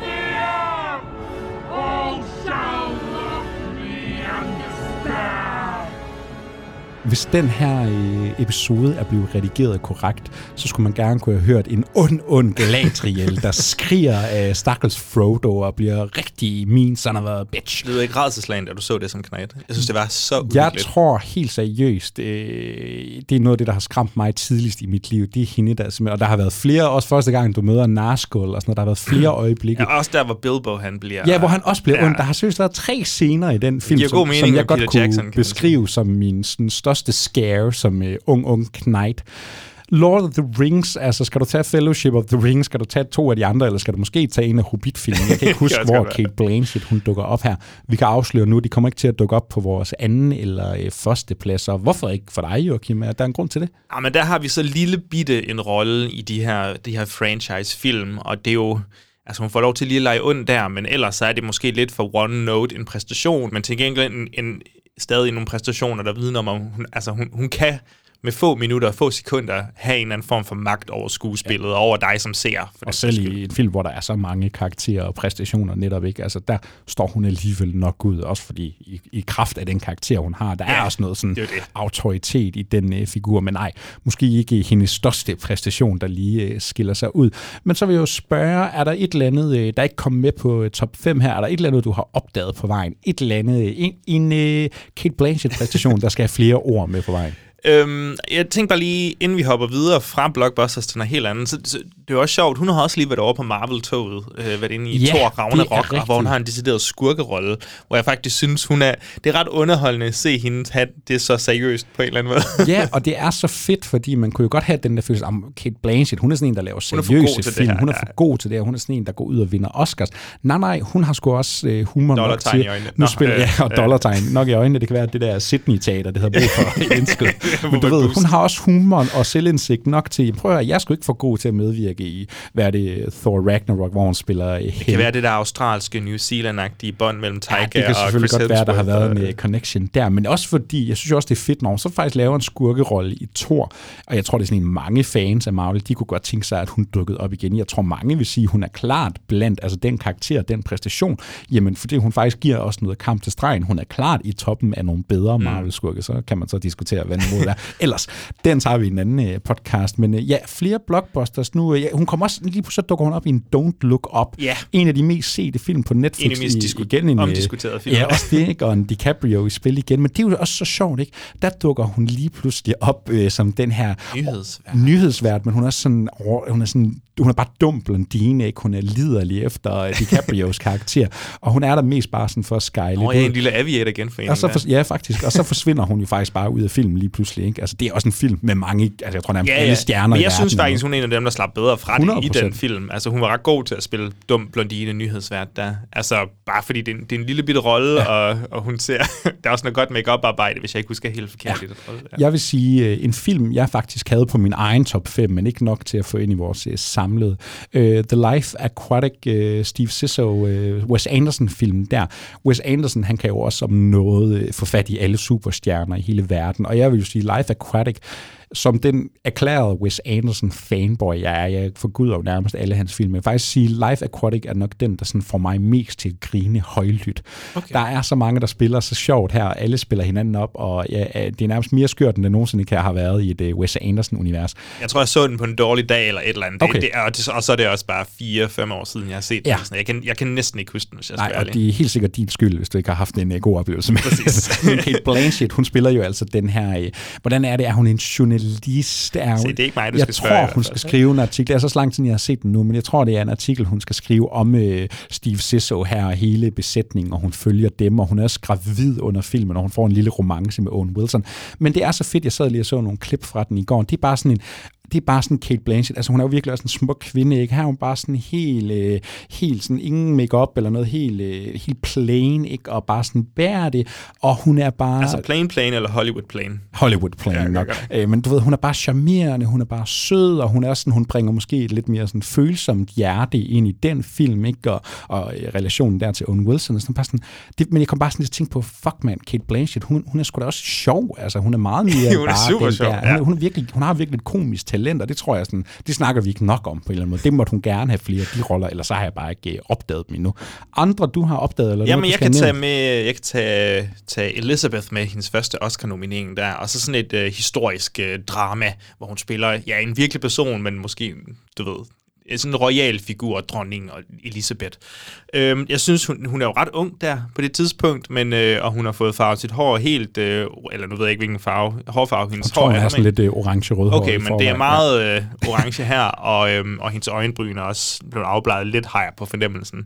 Men, øh, men super ung, og, og, og har sådan, du ved, hun er jo, hun kommer jo til magten. Hun skal jo spille den her dronning, og der tænker man, okay, hvad skal man sige, voksen Kate Blanchett, hun vil jo der lavede jeg lige air quotation, som I ikke kunne se lytter, men voksen øh, Kate Blanchett, hun vil jo kunne spille den rolle sådan easily, hvis det var en med magt, men det her, det er jo sådan en, hvor hun kommer til magten, så hun er den her unge dronning, der skal finde hoved og hale i øh, det her Game of Thrones-agtige scenarie med, jamen, altså, der er krig det her sted, skal jeg sende nogle tropper herover. Hvad siger I, mine, mine rådgiver? Og de har alle deres egne agendaer, så hun skal navigere i det der land, samtidig med, at hun også måske har en lille fløt, hun er interesseret i, og hun skal giftes ud til en anden, eller hun skal have en mand for at kunne få noget offspring, og derved holde kongeriget i live og sådan noget. Så det er alle de her store tematikker, som man på mange måder har set mange gange før i den her slags film. Men hun er bare igen pissegod, ja. og og, og har sådan en ungdomlighed over sig, som jeg nogle gange godt kan glemme. Altså fordi man måske har set mest de film, hvor hun Mm. har været Og det 30 også hendes første noget. Oscar-nominerede Ja, rolle, tror jeg. Det ja. bliver jo hendes helt store øh, gennembrud. Det gik op for mig i min research. Nu har jeg ikke set Elizabeth, og jeg har så heller ikke set Toren. Jeg har altid troet, det var den samme film, men øh, det Ja. gik så op for mig, okay, der er faktisk øh, to. Øh, Den bliver hun også nomineret Elizabeth. for, gør hun Jo, det gør hun Og er det, det er en af de få gange, hvor at den samme, øh, altså skuespillerne blev nomineret for den samme rolle Ja, to det er gange. så. Jeg kan ikke huske, hvem øh, den anden er. Oh, det? er, der noget, er der noget Al Pacino i Godfather eller sådan noget? Yeah. Er det noget? Nej, det er måske ikke den... Nej, der er det der med... Jo, øh, jeg har den, jeg har den nu. Det er, øh, er det ikke Paul Newman i... Um, Jo, det er sgu rigtigt. The Fast Color of- Eddie, uh, The Color of Money, Ja? Color of Ja. Money og, og The Hustler, ja. Øh, jeg kom til at læse lidt op på sådan, hvem har inspireret Kate Blanchett? Hvem vil hun sige er sine idoler? Har du, har du hørt noget Nej, om det? nej, eller noget? meget øh, tænkte sådan, er, det, er det sådan Catherine Hepburn og nogle af de der klassiske, nogen hun går til? Elizabeth, er det ikke rigtigt, øh, hvis jeg siger Jeffrey Rush, han er med? Ham, Jo. øh, de fleste kender ham måske som Barbosa i øh, Pirates of the Caribbean, og han er også med i den kongens store tale. Det er sådan en, hun, bare, han nævner, hun nævner ham kontinuerligt, Jeffrey Rush, og hun har også arbejdet sammen med ham i flere film og på teater og sådan noget. Kæmpe inspiration, og så også, øh, hvad hedder hun, Judy Davis, tror jeg, også en australsk skuespiller. Hun er sådan et ansigt, man godt kan genkende, hvis man ser hende det er simpelthen hendes to største sådan, skuespils øh, idoler. Ikke? Og jeg synes, det er så fedt, på en eller anden måde, du ved. Den her kæmpe skuespiller, hun nævner ikke de der klassiske nogle. Nej, nej, det er selvfølgelig to australier, mm. som bare har betydet noget i hendes liv, fordi hun måske har set dem på tv. Eller andet. yndlingsinstruktør, Peter Jackson eller sådan noget. Random. Waititi. Der er så mange gode at øh, vælge imellem. I'm not there. Nu kom jeg jo til at sige øh, noget med, at hun spiller kvinder. Hun kan jo faktisk også spille øh, noget, der Ja. måske minder mere om mænd, eller øh, nogen midt imellem. Fordi hun, der er altså den her I'm not there. En, øh, sådan, jeg ved ikke, hvad er det en antologi af en art? Der er flere skuespillere, der simpelthen giver deres udgave af Bob Dylan. Det er kunst, kunsteksperiment eller sådan Ja, noget. og og jeg har desværre heller ikke fået øh, den set selv. Jeg forestiller mig, at det godt kunne have været sådan en, der kunne have været aktuel til en top 5. Ingen af os har nået det. Jeg kunne læse mig til, at øh, på, jeg tror det er Toronto Film Festival, så er det så været, det må have været 2007, der kommer både I'm Not There, og så kommer der også opfølgeren til Elizabeth. Og så siger Roger Ebert noget i stil med, prøv at I snakker om det der skuespiller range og alt det der. Hvis du kan have to film på en festival, hvor du spiller øh, Queen Elizabeth og Bob Dylan, og du hedder Kate Blanchett, Talk så har about du, range. Ja, så kan vi edderbame begynde at snakke om range. Altså, så kan I andre prøve at, at bare nærme jer det niveau. Og det vil jeg nok egentlig give ham ret i. Det tror, jeg, det lige. det, det tror jeg, du var meget ret i. Så nu nævnte jeg kunsteksperiment før. Det er måske en god overgang til at snakke om den der manifesto, som jeg, jeg desværre ikke kunne nå at få se til det her. Men er det ikke sådan, at hun spiller 30 forskellige personer, der læser et manifest op af en Jo, eller anden eller ligesom Jo. fremviser Jeg tror, det, deres, er det ikke forskellige, forskellige manifester? Jo, altså, så jo, har du noget, ja. hvad hedder han, øh, Karl Marx og alt muligt. Ja. Det, det, den er jeg også ret spændt på, altså bare for at se hendes skuespil. Ja. Jeg tror også, den blev lavet i forbindelse med noget museum eller et eller Ja, andet. og det er jo bare sådan en, der får hun virkelig lov til at give den gas med forskellige. Ja. udtryk og kostymer og sådan noget. Jeg skrev en lille liste ned, jamen noget jeg ikke at se. Også nogle titler, ikke? Ja, I'm Not There, Elizabeth. Uh, Hannah skulle hun faktisk have en rigtig god uh, birolle i den her, er det sådan en actionfilm, og netop Manifesto og Coffee and Cigarettes. En, ja, er det ikke ja. en Jim Jarmusch-film? Det er noget med, hun spiller uh, faktisk en dobbeltrolle der, hun okay. også, hvor hun spiller over for sig selv. Hun skulle være ret god. Og så kom jeg, så, det var sådan en, jeg ville gerne have set den, jeg anede intet om den. En film, der hedder Heaven, siger det der noget? Nej, det Nu har vi jo øh, begge to lige opdaget Kislowski i vores liv. Ja. Det er så åbenbart en øh, Kislowski, det er efter hans død. De når ikke at ligesom fuldføre den sammen med ham. Du kan ikke huske, hvem der overtager ham. Den var udtænkt til en trilogi. Jeg kan ikke engang forklare dig, hvad den handler om, men jeg tænkte bare sådan, Kate Blanchett, Kislowski, Ja, det lyder det- det pisse passer spændende. måske meget altså. godt. Øh, lige for at tage, hvor sådan fed hun er. Hun kan bevæge sig i blockbusters, hun kan bevæge sig i manifesto, øh, decideret lavet til kunstmuseer. Ikke? Ja. Hun kan lave øh, indie-filmer, artfilmer, Oscar-roller, alt det der. Men og- også det der med, jeg sad og kiggede på hendes CV, ikke? så står der Ice White Shot. Om den blev hun vist nærmest klippet ud af, eller så har hun en maske på. Vi aner ikke rigtigt. Der er ikke nogen, der rigtig kan bekræfte, om det er hende. Hun lægger stemme til noget øh, Family Guy og nogle forskellige animationsserier. Hun har en skide øh, hyggelig øh, cameo i Hot Fuzz, ikke? Altså, hvor hun er en af de der, hun står i det der hvide kostyme, hun er ved at, og hvad er det, sådan noget, sådan mor-scene der, ikke? Hun er ved at gøre ren, whatever.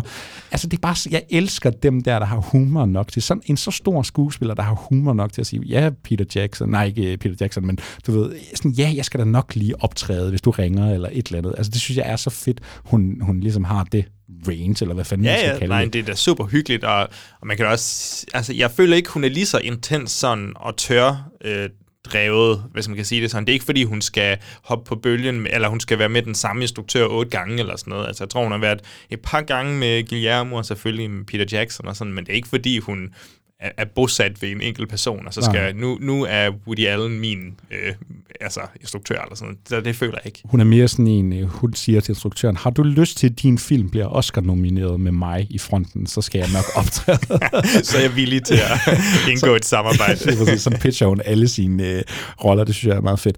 Hvis der ikke er flere øh, bobler, vi lige skal have i spil, det var altså lidt det, vi øh, opdagede og stødte på vores vej her, så synes jeg jo bare, at vi skal fortsætte vores top 5. Vi er øh, kommet til en anden plads. Vi smider lige en trailer på. No, I want visits with her, arch. I don't care if they're supervised. I just want them to be regular.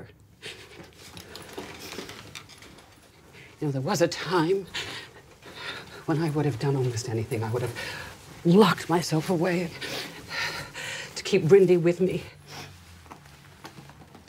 What use am I to her, to us, if I'm living against my own grain? So that's the deal. I won't, I cannot negotiate anymore. You take it or leave it. But if you leave it, we go to court. And if we go to court, it'll get ugly. And we're not ugly people. Oh, Og snakker vi om Kate Blanchett, jamen så snakker vi selvfølgelig også om Oscar-statuetter, fordi nu er vi nået til endnu en film, der altså lige har, hvad kan jeg se her, seks Oscar-nomineringer. En af, ja, endnu en af hendes helt store øh, præstationer og film, har man lyst til at sige. Vi øh, er her på vores anden plads i 2015, og vi skal lige snakke lidt om filmen Carol. Det er noget med, at du har set den, øh, det vil være nogle år siden, eller Det er at være nogle år siden. Jeg kan nok ikke huske alle de små detaljer fra den. Jeg tror, det er fem år siden eller sådan noget. Men jeg kan i hvert fald, altså det jeg kan huske, det er bare båndet mellem de her to kvinder. Øh, Den ene yngre, den anden ældre. øh, og så ligesom, hvordan det bliver fremstillet igennem ja, Rooney Mara og Kate Blanchett. Og vi har altså igen at gøre med ja, et øh, periodedrama, og vi har også at gøre med, nu snakker vi Notes on a Scandal, noget forbudt kærlighed. Mm. For det handler altså om det her øh, lesbiske forhold mellem to kvinder i en tid, hvor jamen, det var nok ikke forbudt, men det var ikke lige det, man upon. synes var allerfedest, hvis to kvinder de kunne finde på at øh, finde sammen. Jeg har lige set den for første gang, og øh, det er sådan en film, jeg har ville se ja, lige siden den udkom. Det var jo en film, sådan, i hvert fald filmelskere, ikke? Altså, de snakkede rigtig meget om den her, at det er nærmest en af de der typer film, der lige sådan genopfinder skuespillet. Ikke? Der er både en Kate Blanchett og også en øh, Rooney Mara her, der skulle lave øh, to kæmpe præstationer. Jeg fik den endelig set, den strøg der også direkte ind på min anden plads. Nå, du havde ikke set den før? Nej, jeg havde aldrig set den før. Jeg har simpelthen gået og... Åh, jeg troede, du et gensyn, faktisk. Nej, overhovedet ikke. Jeg har ville se den så længe, og nu øh, kunne jeg så endelig få den streget af. Bygger øh, på en bog, der hedder The Price of Salt, skrevet af Pat- Patricia Highsmith. Øh, ved du, hvad hun ellers har skrevet? Er det ikke sådan noget Tom Ripley og sådan noget? Jo, hun har skrevet uh, The Talented uh, Mr. Ripley, som Kate Blanchett jo faktisk også er med Ah. i den uh, udgave. Og hun har også skrevet Strangers on a Train. Hvor fedt Ja, er det lige? ja, det er rigtigt. Skriver hun som 30-årig. Deep tror jeg, jeg kunne læse tror jeg til. også, hun er Ja, det kan det godt være, der er noget der. I hvert fald en, der kan finde ud af at skrive nogle uh, thrillers. Og, ja, eller ja, det er så sjovt. The Talented Mr. Ripley og Strangers on a Train, og lad os sige Deep Water, hvis den tæller med. Mega thrillers og måske lidt eroticisme på spil og sådan noget. Og så laver du Carol, en rigtig sådan sød, hjertevarm og faktisk nok også mange Hjerteskærende måske, knusende og ja, hjerteskærende drama her. Øh, skudt på 16 mm øh, skal ligne sådan et autentisk og- billede fra øh, 40-50'erne. Ja, dejligt, dejligt billede. Og jeg tror, vores overskrift hertil, jamen det har været sådan, øh, hvad skal vi sige, den alsidige øh, Kate Blanchett. Altså, fordi hvad er der i den her rolle som Carol? Jamen, hun har eddermame med ben i næsen. Altså, hun er virkelig en power woman. Hun er op og klar. Hun, hele filmen igennem, der har hun de her store øh, pelsfrækker på, og hun ligner jo bare en guddommelig million, ikke? Man, og man også udstråler så meget karisma og power, man vil nærmest ikke turde nærme sig hende, hvis man så hende, og hun sidder og ryger smøger og det ene og sådan noget. Men så som den her, øh, det her kærlighedsforhold, og hun har jo virkelig også en masse problemer i bagagen med et øh, forhold til en Ja. mand, hun ikke kan komme ud af, en datter, hun måske ikke må se, fordi hun bliver erklæret psykisk ustabil, fordi det er man jo, hvis man har en anden seksuel orientering på det her tidspunkt så begynder der ligesom at vise sig den her skrøbelige inderside. Og øh, ja, altså, hvad er dine minder så om den her følelse, der opstår i den her film, de her to kvinder imellem? Jamen, det det, det altså, jeg, jeg husker det jo som om, at det sidder virkelig som, at jeg skal til at fremkalde et eller andet gammelt minde nu. Lige om lidt. Sådan, Men, men jeg har det virkelig som om, at øh, du ved, når jeg først tænker på den, så tænker jeg på den som værende sød. Altså, så tænker jeg den på deres sådan spirende forhold, og det er jo altid fedt at se et, et forhold på skærmen, hvor skuespillerne er mega gode, og man fuldstændig køber forholdet. Men så husker jeg net, altså som du siger, den der sårbarhed, der lige, lige, lige så stille dukker op, og, og, og de hjerteknusende elementer. Og det er der, jeg tror, at altså, hun, er, hun kan jo bare spille det hele, men jeg tror, det er også bare, igen bare det vigtige at understrege, at nu spiller hun så over for Rooney Mara, som også bare spiller pissegodt Ja, i den de her. spiller så godt op mod hinanden, ikke? Altså, Kate Blanchett, uh, Carol, ikke? Hun skal være den modne kvinde. Hun er jo også lige nogle år ældre, ikke? Hun er i kontrol, hun er, øh, har erfaring med det her, men er hun så det alligevel? Altså, har hun den der kontrol, hun i hvert fald øh, prøver mm. ligesom at foregive, hun har. Og så har vi ligesom kontrasten med Rooney Mara, nu kan jeg ikke huske, hvad karakteren hedder, Therese, øh, tror jeg, det er, hun hedder, øh, som jo er enormt usikker, enormt skrøbelig, men så, og det, det var også noget, der overraskede mig, det ender jo nærmest med at være sådan en roadtrip-film, den her, det havde jeg ikke lige øh, forestillet mig. Men så bliver det bare deres rejse, deres forhold, der udvikler sig, og så begynder positionerne sådan lidt at, at ligesom øh, lave en 180 på hinanden, ikke? Mm. fordi øh, ja, Carol bliver mere og mere usikker på hendes øh, tilværelse, alt det, der sker i hendes liv, og, og Therese, hun kommer måske lidt mere i kontrol og, og vinder lidt selvsikkerhed i, at hun tør mere og mere være den der, hun er. Hun er mere ved at blive om til Carol, kan man sige. Der er sådan nogle spejlinger i den her film, som er helt øh, fænomenale, også bare fordi de spiller det så sindssygt godt. Ja. De blev også begge to Oscar-nomineret for deres præstationer. Det kan man sagtens forstå. Noget, der også er sjovt at tænke på, det er den der sådan, altså, nu er det ikke en decideret flip side, men øh, hvad skal man sige, refleksionen af Notes Scandal, som vi lige har haft, hvor det er virkelig, der er det Holby-version af forbudt kærlighed, men også sådan lesbisk kærlighed. Der er hun den yngre af de to, altså Kate Blanchett er den yngre af de to kvinder i, ja, nu vil jeg jo ikke sige lesbisk forhold, men der er i hvert fald nogle, nogle, nogle øh, lesbiske følelser på spil der. Og så er det sjovt, så er vi over i kunstfilmen Ja. her, hvor hun er den, altså 2015, altså der er hun den ældre kvinde, og det er også mest fordi hun bare er ældre af de to, der ligesom er i forholdet. Men det er også sjovt sådan ligesom i takt med, at hun bliver ældre, og hun, at hun stadig ikke er bange for at begive sig ud i nogle, ja jeg ved ikke om det er provokerende, men, men i hvert fald nogle, øh, nu siger jeg quote unquote farlige roller, ikke? Eller ja, anderledes roller. Jamen også sådan en, der er sådan en uforudsigelighed omkring hende i, i den her film, og der er også et eller andet med Kate Blanchett, den måde hun er på i dag, den måde hun ser ud på. Jeg kommer også til at tænke på sådan en Nicole Kidman-agtig. ikke?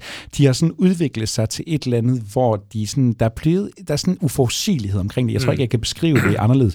Og så spiller de bare altid pisse godt, og de er så gode til både at have den der total power stance, og så samtidig bare være ved at gå i opløsning bag facaden. Altså, det synes jeg, at Kate Blanchett virkelig kommer til udtryk her. Og nu snakker vi lidt om det der, nej, hun er ikke sådan en, der øh, har en eller anden instruktør, hun hele tiden øh, arbejder sammen med. Nu er det Todd Haynes, ja. Der har lavet den her.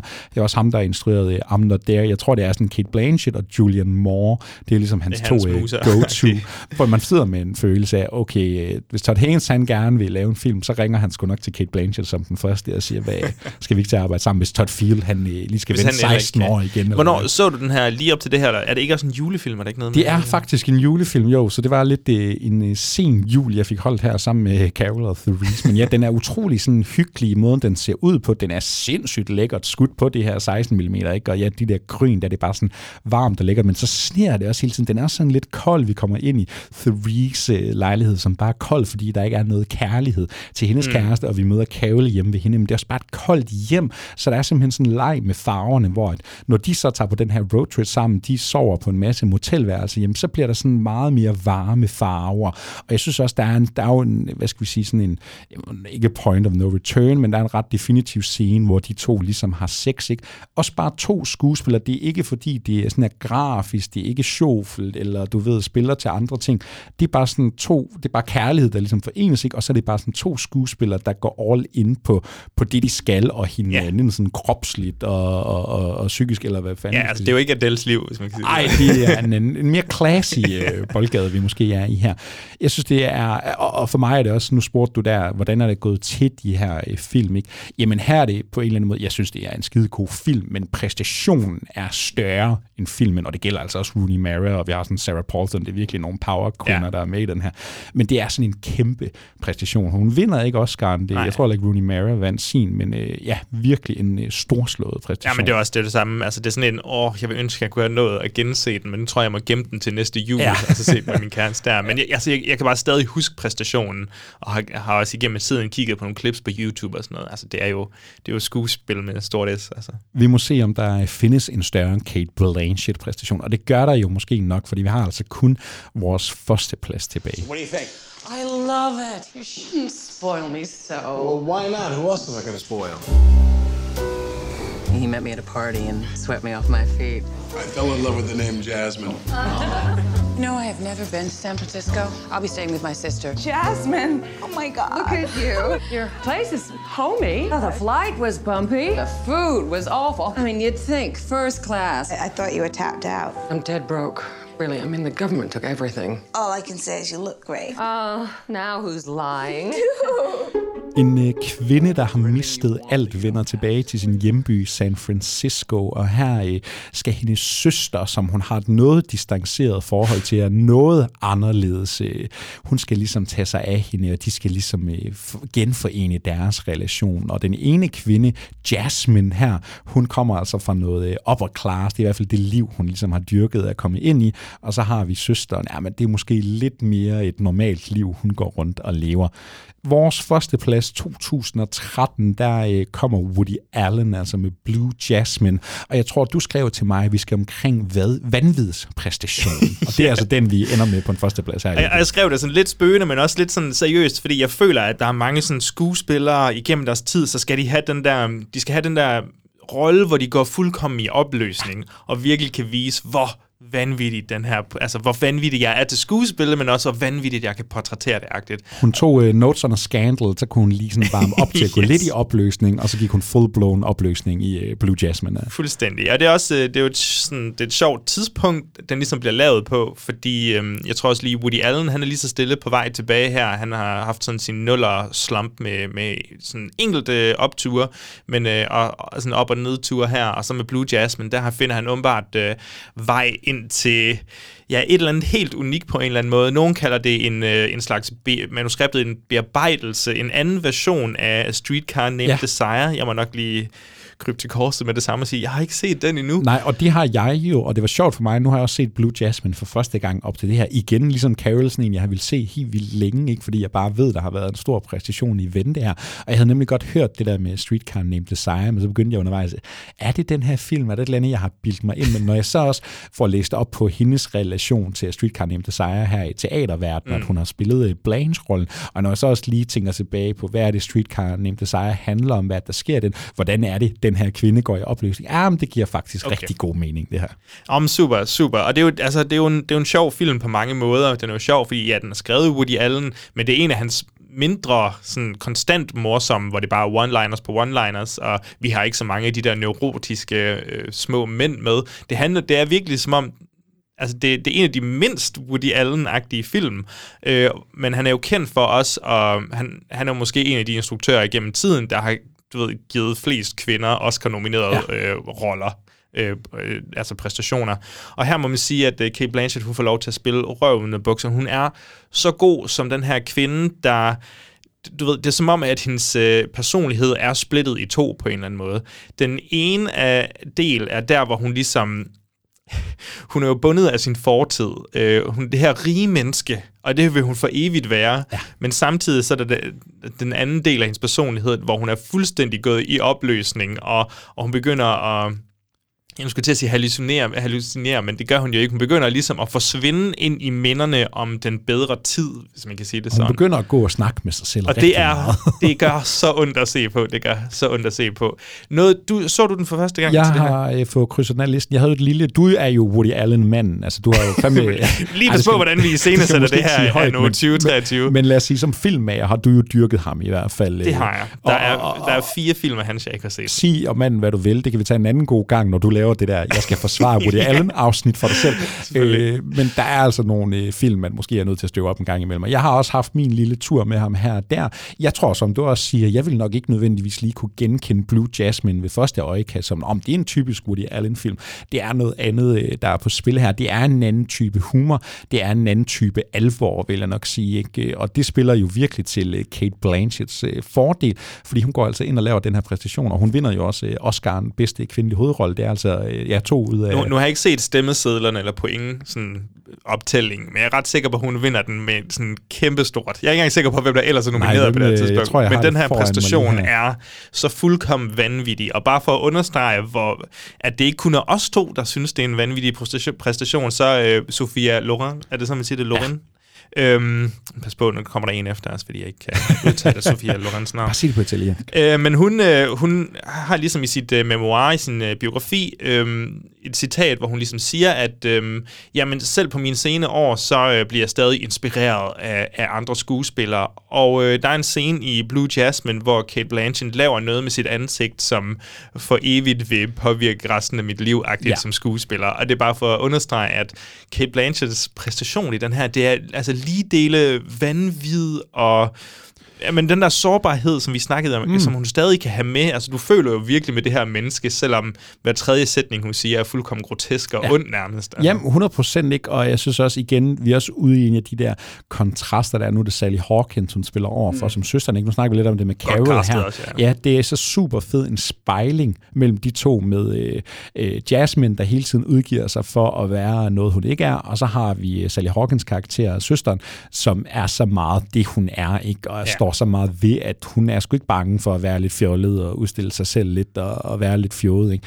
Og så er der jo nogle, også bare en film, hvor der er nogle sindssygt fede bikarakterer. Vi får blandt andet. Alec Baldwin og Louis C.K. Bare fordi vi ikke skal, eller bare fordi vi skal blive ved med at have lidt problematiske er mænd ikke problematisk nok, skal vi lige smide de her fyre ind. Hvornår kommer øh, Kevin Spacey ind? der er gang i meget af den her film, men altså, det er Kate Blanchetts film. For mig er det så sindssygt, hvordan den her film, den kan kontinuerligt flere gange, gentagende gange i film, så har den sådan nogle scener, hvor det starter med Kate Blanchett, der indleder en samtale, og udgangspunktet er egentlig meget fint, og alle snakker roligt, og så bliver der sagt et eller andet, hvor en af parterne, som regel Jasmine, der bare sådan bliver stødt, bliver sur, bliver provokeret, og så Og hvordan- går alle lige et, et, et par niveauer op Men i også bare, hvordan det ligger i her. hendes... net- Altså, hun, det virker som om, hun er så bekvem i ved den her krop, hun er i, som, som Jasmine, at du ved, i det sekund, der kommer lidt modstand i hendes liv, så er det som om, hendes rystende hånd bliver dirigeret hen Ja. mod en eller anden vodka martini, eller et eller andet. Altså, hun er sådan... Er der finansi- martini-scenen inde i stuen med, hvad fanden er det, han hedder? Bobby Cannavale, Ja, lige ja. præcis. Hold kæft, det er fedt. Det, det er så fedt, men det er som om hun bare er, altså det er som om hun rækker ud efter ja. vodkaen, inden det her sammenstød egentlig kommer. Hun kan næsten forvente det, og det er, noget, hun, altså, det er noget, karakteren kæmper sindssygt meget med alkohol og sådan noget også, men det er bare, åh, oh, det ligger bare så naturligt og, i og hende. det, det, der, der, er- det er de der præstationer, hvor det er, sådan, det er et menneske, der ligesom skal indse, at de er ødelagte. Altså, der, er der, der må jo ikke findes noget hårdere i verden, sådan rent menneskeligt. Ja. At dig over til dig selv, du skal acceptere, prøv at du er fuldstændig ude af skide, du er i forfald, og især når du lever et så facadepænt liv, som den her kvinde har levet de sidste 30 år. Og det er jo sådan en præstation, hvor jamen, Kate Blanchett, hun får lov til at være sjov, hun får lov til at være følsom, hun får lov til at skrige og råbe på fuld temperament, hun får lov til at tudbrøle, så mascaren løber ned af hende, ikke? Og hvor den her film ender, yeah. altså den, skal vi sige, redemption eller mangel på samme, der kommer til Jasmine, der hvor hun ender, altså det er jo på en eller anden måde bittersødt og, og, og sådan lidt sjovt, fordi det er så tragisk og det er trist på en måde. Ja, men- øh, Mark Kermit, øh, anmelderen Ja. der, han sagde, at, at se den her præstation, og se den, og følge øh, Kate Blanchett igennem, det føles sådan lidt som at løbe et maraton. Du kan ikke trække vejret til sidst sammen med hende. Hun kan nok heller ikke trække vejret. Altså, så hårdt er det at se den her præstation, altså på en god måde. ikke? Ja, ja, men det er sjovt. Altså, det er sjovt, der er bare nogen, der skal have de der præstationer. Øhm, ja, Vivian Lee, Streetcar, og jeg tænker også, nu er der også nogle andre film, jeg ikke har set, med sådan noget uh, What Happened to Baby Jane, Ja, ja. og hvad det, Who's Afraid of Virginia Woolf, og måske De også der, øhm, ja. A Woman Under the Influence, øh, hvor Gina Rowlands måske i hvert fald er, der er i hvert fald god slåskamp imellem øh, Gina Rowlands og, og Kate Blanchett i, i de to film. Fordi det er bare... Altså, hvad, hvad er det med, at vi bare skal have nogle kvinder, der går fuldkommen i forfald foran os? Woody Allen tilbage på toppen, ligesom det skulle være. ah, skal vi ikke prøve at sige, at det er altså øh, Kate Blanchett, der øh, løfter til tops her. Øh, Den allerbedste af hendes præstationer ifølge øh, Movie Podcast, det var altså vores top Jeg 5. har lyst til at sige by far, men jeg kan ikke helt slippe afsted med det, kan jeg? Jamen, Carol er sat måske, Jamen, det er men det. det er altså et helt andet temperament, vi møder i uh, Blue Jasmine. Det er der ingen tvivl om. Skal vi lige hurtigt uh, opsummere, mens vi er i gang, så var der altså en uh, femteplads til Nightmare Alley, hvor hun får lov at spille en femme fatale. En fjerdeplads til The Aviator, hvor hun vinder en Oscar ved at spille en Oscar-vinder, nemlig uh, Catherine Hepburn. Og så en tredjeplads, der blev det altså ugens overraskelse, Notes on a Scandal, en uh, Brian De Palma-agtig inspireret pulpy uh, erotisk thriller, hvis vi rigtig skal sælge den. En måske lidt atypisk Kate Blanchett. Carol, følsom, sensitiv, den helt store øh, på en anden plads, og så slutter vi altså af med en Kate Blanchett i opløsning i øh, Blue Jasmine. En af tiernes bedste præstationer, måske. Det øh, synes jeg skulle godt, vi kan være den top 5 bekendt, og øh, ja, jeg skal i hvert fald øh, se noget mere end Kate Blanchett. Skal vi ikke lige smide en breaker på, og så skal vi jo have afsluttet den her episode. Kate Blanchett. Har du stadigvæk lyst til at opsøge nogle flere øh, Kate Blanchett-film, Joachim? Ja, det har jeg. Det jeg frygter er selvfølgelig, at man begynder at have, have taget, altså man, at man er gået efter de største først, og så kommer man ned til noget, øhm, der måske er knap så godt, eller hvor filmen i sig selv måske ikke er lige så spændende. For ja. jeg synes også, jeg har været heldig med, at filmen i sig selv har været ret spændende. Men jeg ved, der ligger en masse sådan nogle... Øhm, sådan noget investigative journalism-agtige Ja, ja, film, hvor jeg sådan, okay, den genre er jeg egentlig ret glad for. Ja. Og så hvis Kate Blanchett er i den film, jamen, så, kunne det, så er der en ret stor chance for, at den cocktail, den er, bliver Jeg god. kan også huske, der kom jo den der The Gift i Ja. 2015, og hvis du søger på den, så dukker der altid en Kate Blanchett-film op, der hedder The Gift, som skulle være lidt sådan noget supernatural drama, Sam horror-agtigt. Ja. Den var jeg bare sådan, åh, den har jeg stødt på så mange gange, den titel. Den ligger på filmstriben Det er ikke lige en film, jeg nok normalt bare sådan ville gå til, men det kunne da godt være, at man skulle øh, have givet den en chance. Jeg vil lige spørge dig, ved vi, er der noget Kate Blanchett-projekter på vej? Er der noget, hvis man sidder derude som lytter og har fået blod på tanden til Kate Blanchett, er der et eller andet, du ved, man skal holde øje med? Nej, så, som i, jeg ved det ikke, som i, ikke som i, at øh, der er ikke noget. Så er det godt, jeg, der er overhovedet ikke noget, der er jeg, at jeg, tænker, at du har fundet noget. Jeg, det var godt, jeg spurgte dig, for jeg har jo selv forberedt. Ja, naturligvis. Hun øh, er på vej med øh, Eli Roth, han laver jo Borderlands. Det er rigtigt. Øh, nu har vi jo fået The Last of Us, som nogen vil kalde Ja, han er, jo, eller han er jo færdig på den, er det ikke sådan? Ja, og så er der der, nogen, der skal optage, der er nogen, der skal optage Øh. noget, noget slut. Men det er, fordi han er videre til noget andet. Nå, okay. Lad os se, hvad det bliver til. Men jeg kan huske, da hun blev castet, så havde jeg lidt den der fornemmelse, hvor det er sådan, hvor er det bare fedt, at Kate Blanchett kan medvirke i en Borderlands-film. Hvem har set Filmet i komme? Australien, måske Ja, det. jeg håber, det bliver en øh, fed blockbuster. Hun medvirker også i en... Øh, en øh, serie over på Apple øh, TV Plus, der hedder Disclaimer. Jeg tror endda, hun er med. Er hun med som noget producer måske endda, eller sammen med manden der, hendes, der deres producerfirma der. Psykologisk drama-thriller over for en Kevin Klein. Jeg ved, jeg tror, Uh, de er nogle psykologer eller et eller andet. Det lød sgu meget øh, fedt. Det var det eneste, jeg lige kunne finde frem til, der nok øh, var på vej. Jeg glæder mig også bare til at blive overrasket. Ja, lige nøjagtigt. Lad os se, hvad vi kan opstøve af Kate Blanchett-titler. Og så kan man jo også gå ind i øh, biografen og se Tar, hvis man har brug for at opleve. Tror, tror du, hun vinder den? Jamen, jeg skulle faktisk lige til at spørge dig, det hvem, er hun, øh, hvem er hun nomineret med? Har, kan du huske det? Er sådan det, er det Michelle Yeoh, der måske er den, en Er hun favoritten, eller hvad? Øh, Blonde? Øh, hvad hedder hun? Ja, hun Øh, Anna jeg. Du forestille tror, du mener ikke, hun øh, går en stor vej. Kan du ikke lige padle lidt, så skal jeg hurtigt finde frem til, hvem hun er Jo, det skal, det skal jeg nok gøre. Altså, jeg tror, Michelle Yeoh er den største, øh, største konkurrent lige nu, fordi Everything Everywhere All at Once øhm, kunne, kunne, kunne sweepe rigtig meget, fordi den er så elsket derude. Ja. Men Tar har også vundet nogle, øh, nogle specielle priser. Jeg den tror, vandt hun et vinder branchepriserne lige Ja. i øjeblikket. Er det ikke sådan, der? Jeg kan jeg nemlig se, også. hun er nomineret sammen med Anna Diarmas, Michelle Yeoh, øh, Michelle Williams i The Fablemans som øh, Steven Spielbergs ja. mor, og så øh, den der meget øh, omdiskuterede Nå, ja. An- Andrea Riseborough i To Leslie, ja. som måske ikke var helt legitim eller fan, det var, de sagde om den. Jamen, altså, hun kunne sagtens vinde. Det er sgu Kate Blanchett. Altså, Jeg øh, tror, hun vinder. Det, øh, jeg tror, det bliver hende eller Michelle Yeoh, så er jeg rimelig helgarderet. du går med Jeg Kate tror, det bliver en af de fem. Ja. Ja, det tror jeg skulle du have ret i. Næste gang, man skal høre movie podcast, Joachim, har man et eller andet, man kan øh, glæde sig til. Ved vi overhovedet, hvad der sker? Vi har jo faktisk forsøgt at lave en kalender. vi har forsøgt at lave en kalender. Nu må vi se, hvor meget vi følger. Nej, jeg tror sgu, at øh, vi kommer til at søsætte vores Sofia Coppola-projekt nu. Siger jeg lidt tøvende, men det tror jeg da. Jeg håber da, at du har fået set en masse. Jeg har fået set en masse. Jeg, øh, Jeg har mangler fået læst en lige, masse. Jeg mangler lige et par stykker, men jeg er da helt øh, klar på at snakke Sofia Coppola med dig. Og du sidder måske derude som lytter og tænker, er der en ny Sofia Coppola-film på vej? Er der et eller andet, jeg har misset? Nej. Men nogle gange, så handler movie podcast jo også om, vi skal jo faktisk bare snakke om noget, vi også har lyst til. Altså, vi, vi skal gider kun snakke om Kate Blanchett, når hun bliver aktuel. Nogle Præcis. gange, så er det meget fedt bare at kunne snakke om noget, fordi man har lyst. Og vi synes jo altså, Sofia Coppola, hun er øh, god nok til, at det fortjener noget fokus. Hun er i faktisk sindssygt god, Ja. har jeg ligesom set i mine ma- mange sådan rewatches ja. og, og, og sådan bare førstegangs øh, oplevelser med de her film. Men der ligger også det element i, at hun har lavet, hvad, otte film eller sådan noget. Præcis, så, så vi kan lave det her spotlight ja. på hende, uden at det kræver alt for meget sådan research. Øhm, og det er måske også perfekt anledning til at sige, at der, altså, hvis I har lyst til at følge med, så kan I sagtens stadig nå at se de her film. Øh, der er formentlig mange, der har set Lost in Translation, øh, Marie Antoinette, øh, Somewhere, øh, og der er også den der Very, hun har også lavet en julefilm. Ja, eller Very Merry Christmas og ja, The Bling Ring. Ikke? Altså, Ja. der, er der, er meget, der er jo et håndfuld film, man kan kaste ud i. Og, og- skal vi ikke afsløre nu, kvaliteten er ret høj. Den er ret høj. Så det er også, men de er også heldige med hende. Du ved, nu har vi taget uh, Schrader og Cronenberg. Øhm, det er ikke alle filme, der har været lige tilgængelige. Men jeg vil sige, der er mange af hendes film, man ret nemt kan få fat på. Jeg tror, der ligger 3-4 stykker inde på øh, filmstriben, eller øhm, ja, Netflix, eller lignende. Viaplay, tror jeg også, der ligger Viaplay ligger der sikkert også nogen, og så måske skal man...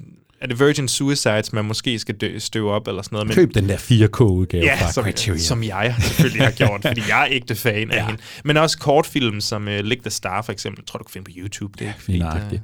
Er man klar på at dyrke noget Sofia Coppola sammen med os? Er man klar på at lære hende at kende, måske ligesom man har lært at kende Kate Blanchett forhåbentlig nu?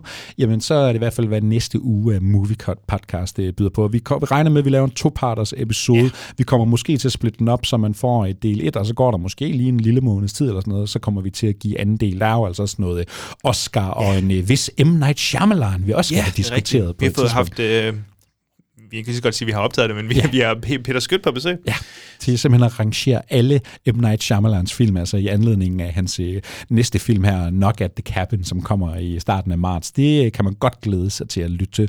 Hvad skal du hjem og lave nu, Joachim? Skal du hjem og se den der øh, næste Kate Blanchett-film i rækken? Eller Ja, det er lige før. Altså, nu sidder vi jo og optager på Valentinsdag, uh. og jeg tror, det måske en dag, jeg har fået overtalt min kæreste til at se en kærlighedsfilm i aften. Uh, Uh, Naturligvis starring Rock Hudson. Ja, tak. Det eller Cary Grant, må, tror vi, jeg. må jeg være med? Nu sidder vi også og bruger Nej, Valentinsdag sammen. Det er, jo- nej. sidste år, der så jeg jo In the Mood for Love. Det har jeg jo lidt overvejet, hvad jeg skulle gøre til en tradition. Eller skal jeg hjem og se en Sofia Coppola-film? Det, er Det kunne det også være. I hvert fald, tak til dig, lytter, fordi du øh, lyttede med den her gang. Og rigtig god Valentinsdag. Det giver ikke rigtig mening at sige, hvis du hører det her, når det kommer ud fredag. Men jeg håber, du havde øh, noget kærlighed i dit liv øh, på Valentinsdag. Og ellers så skal det hele nok også gå, for du har altid mig og Joachim. skal vi ikke bare øh, lukke den i, og så sige tak for den her gang. Vi øh, ses altså i næste uge, hvor det skal handle om Sofia Coppola.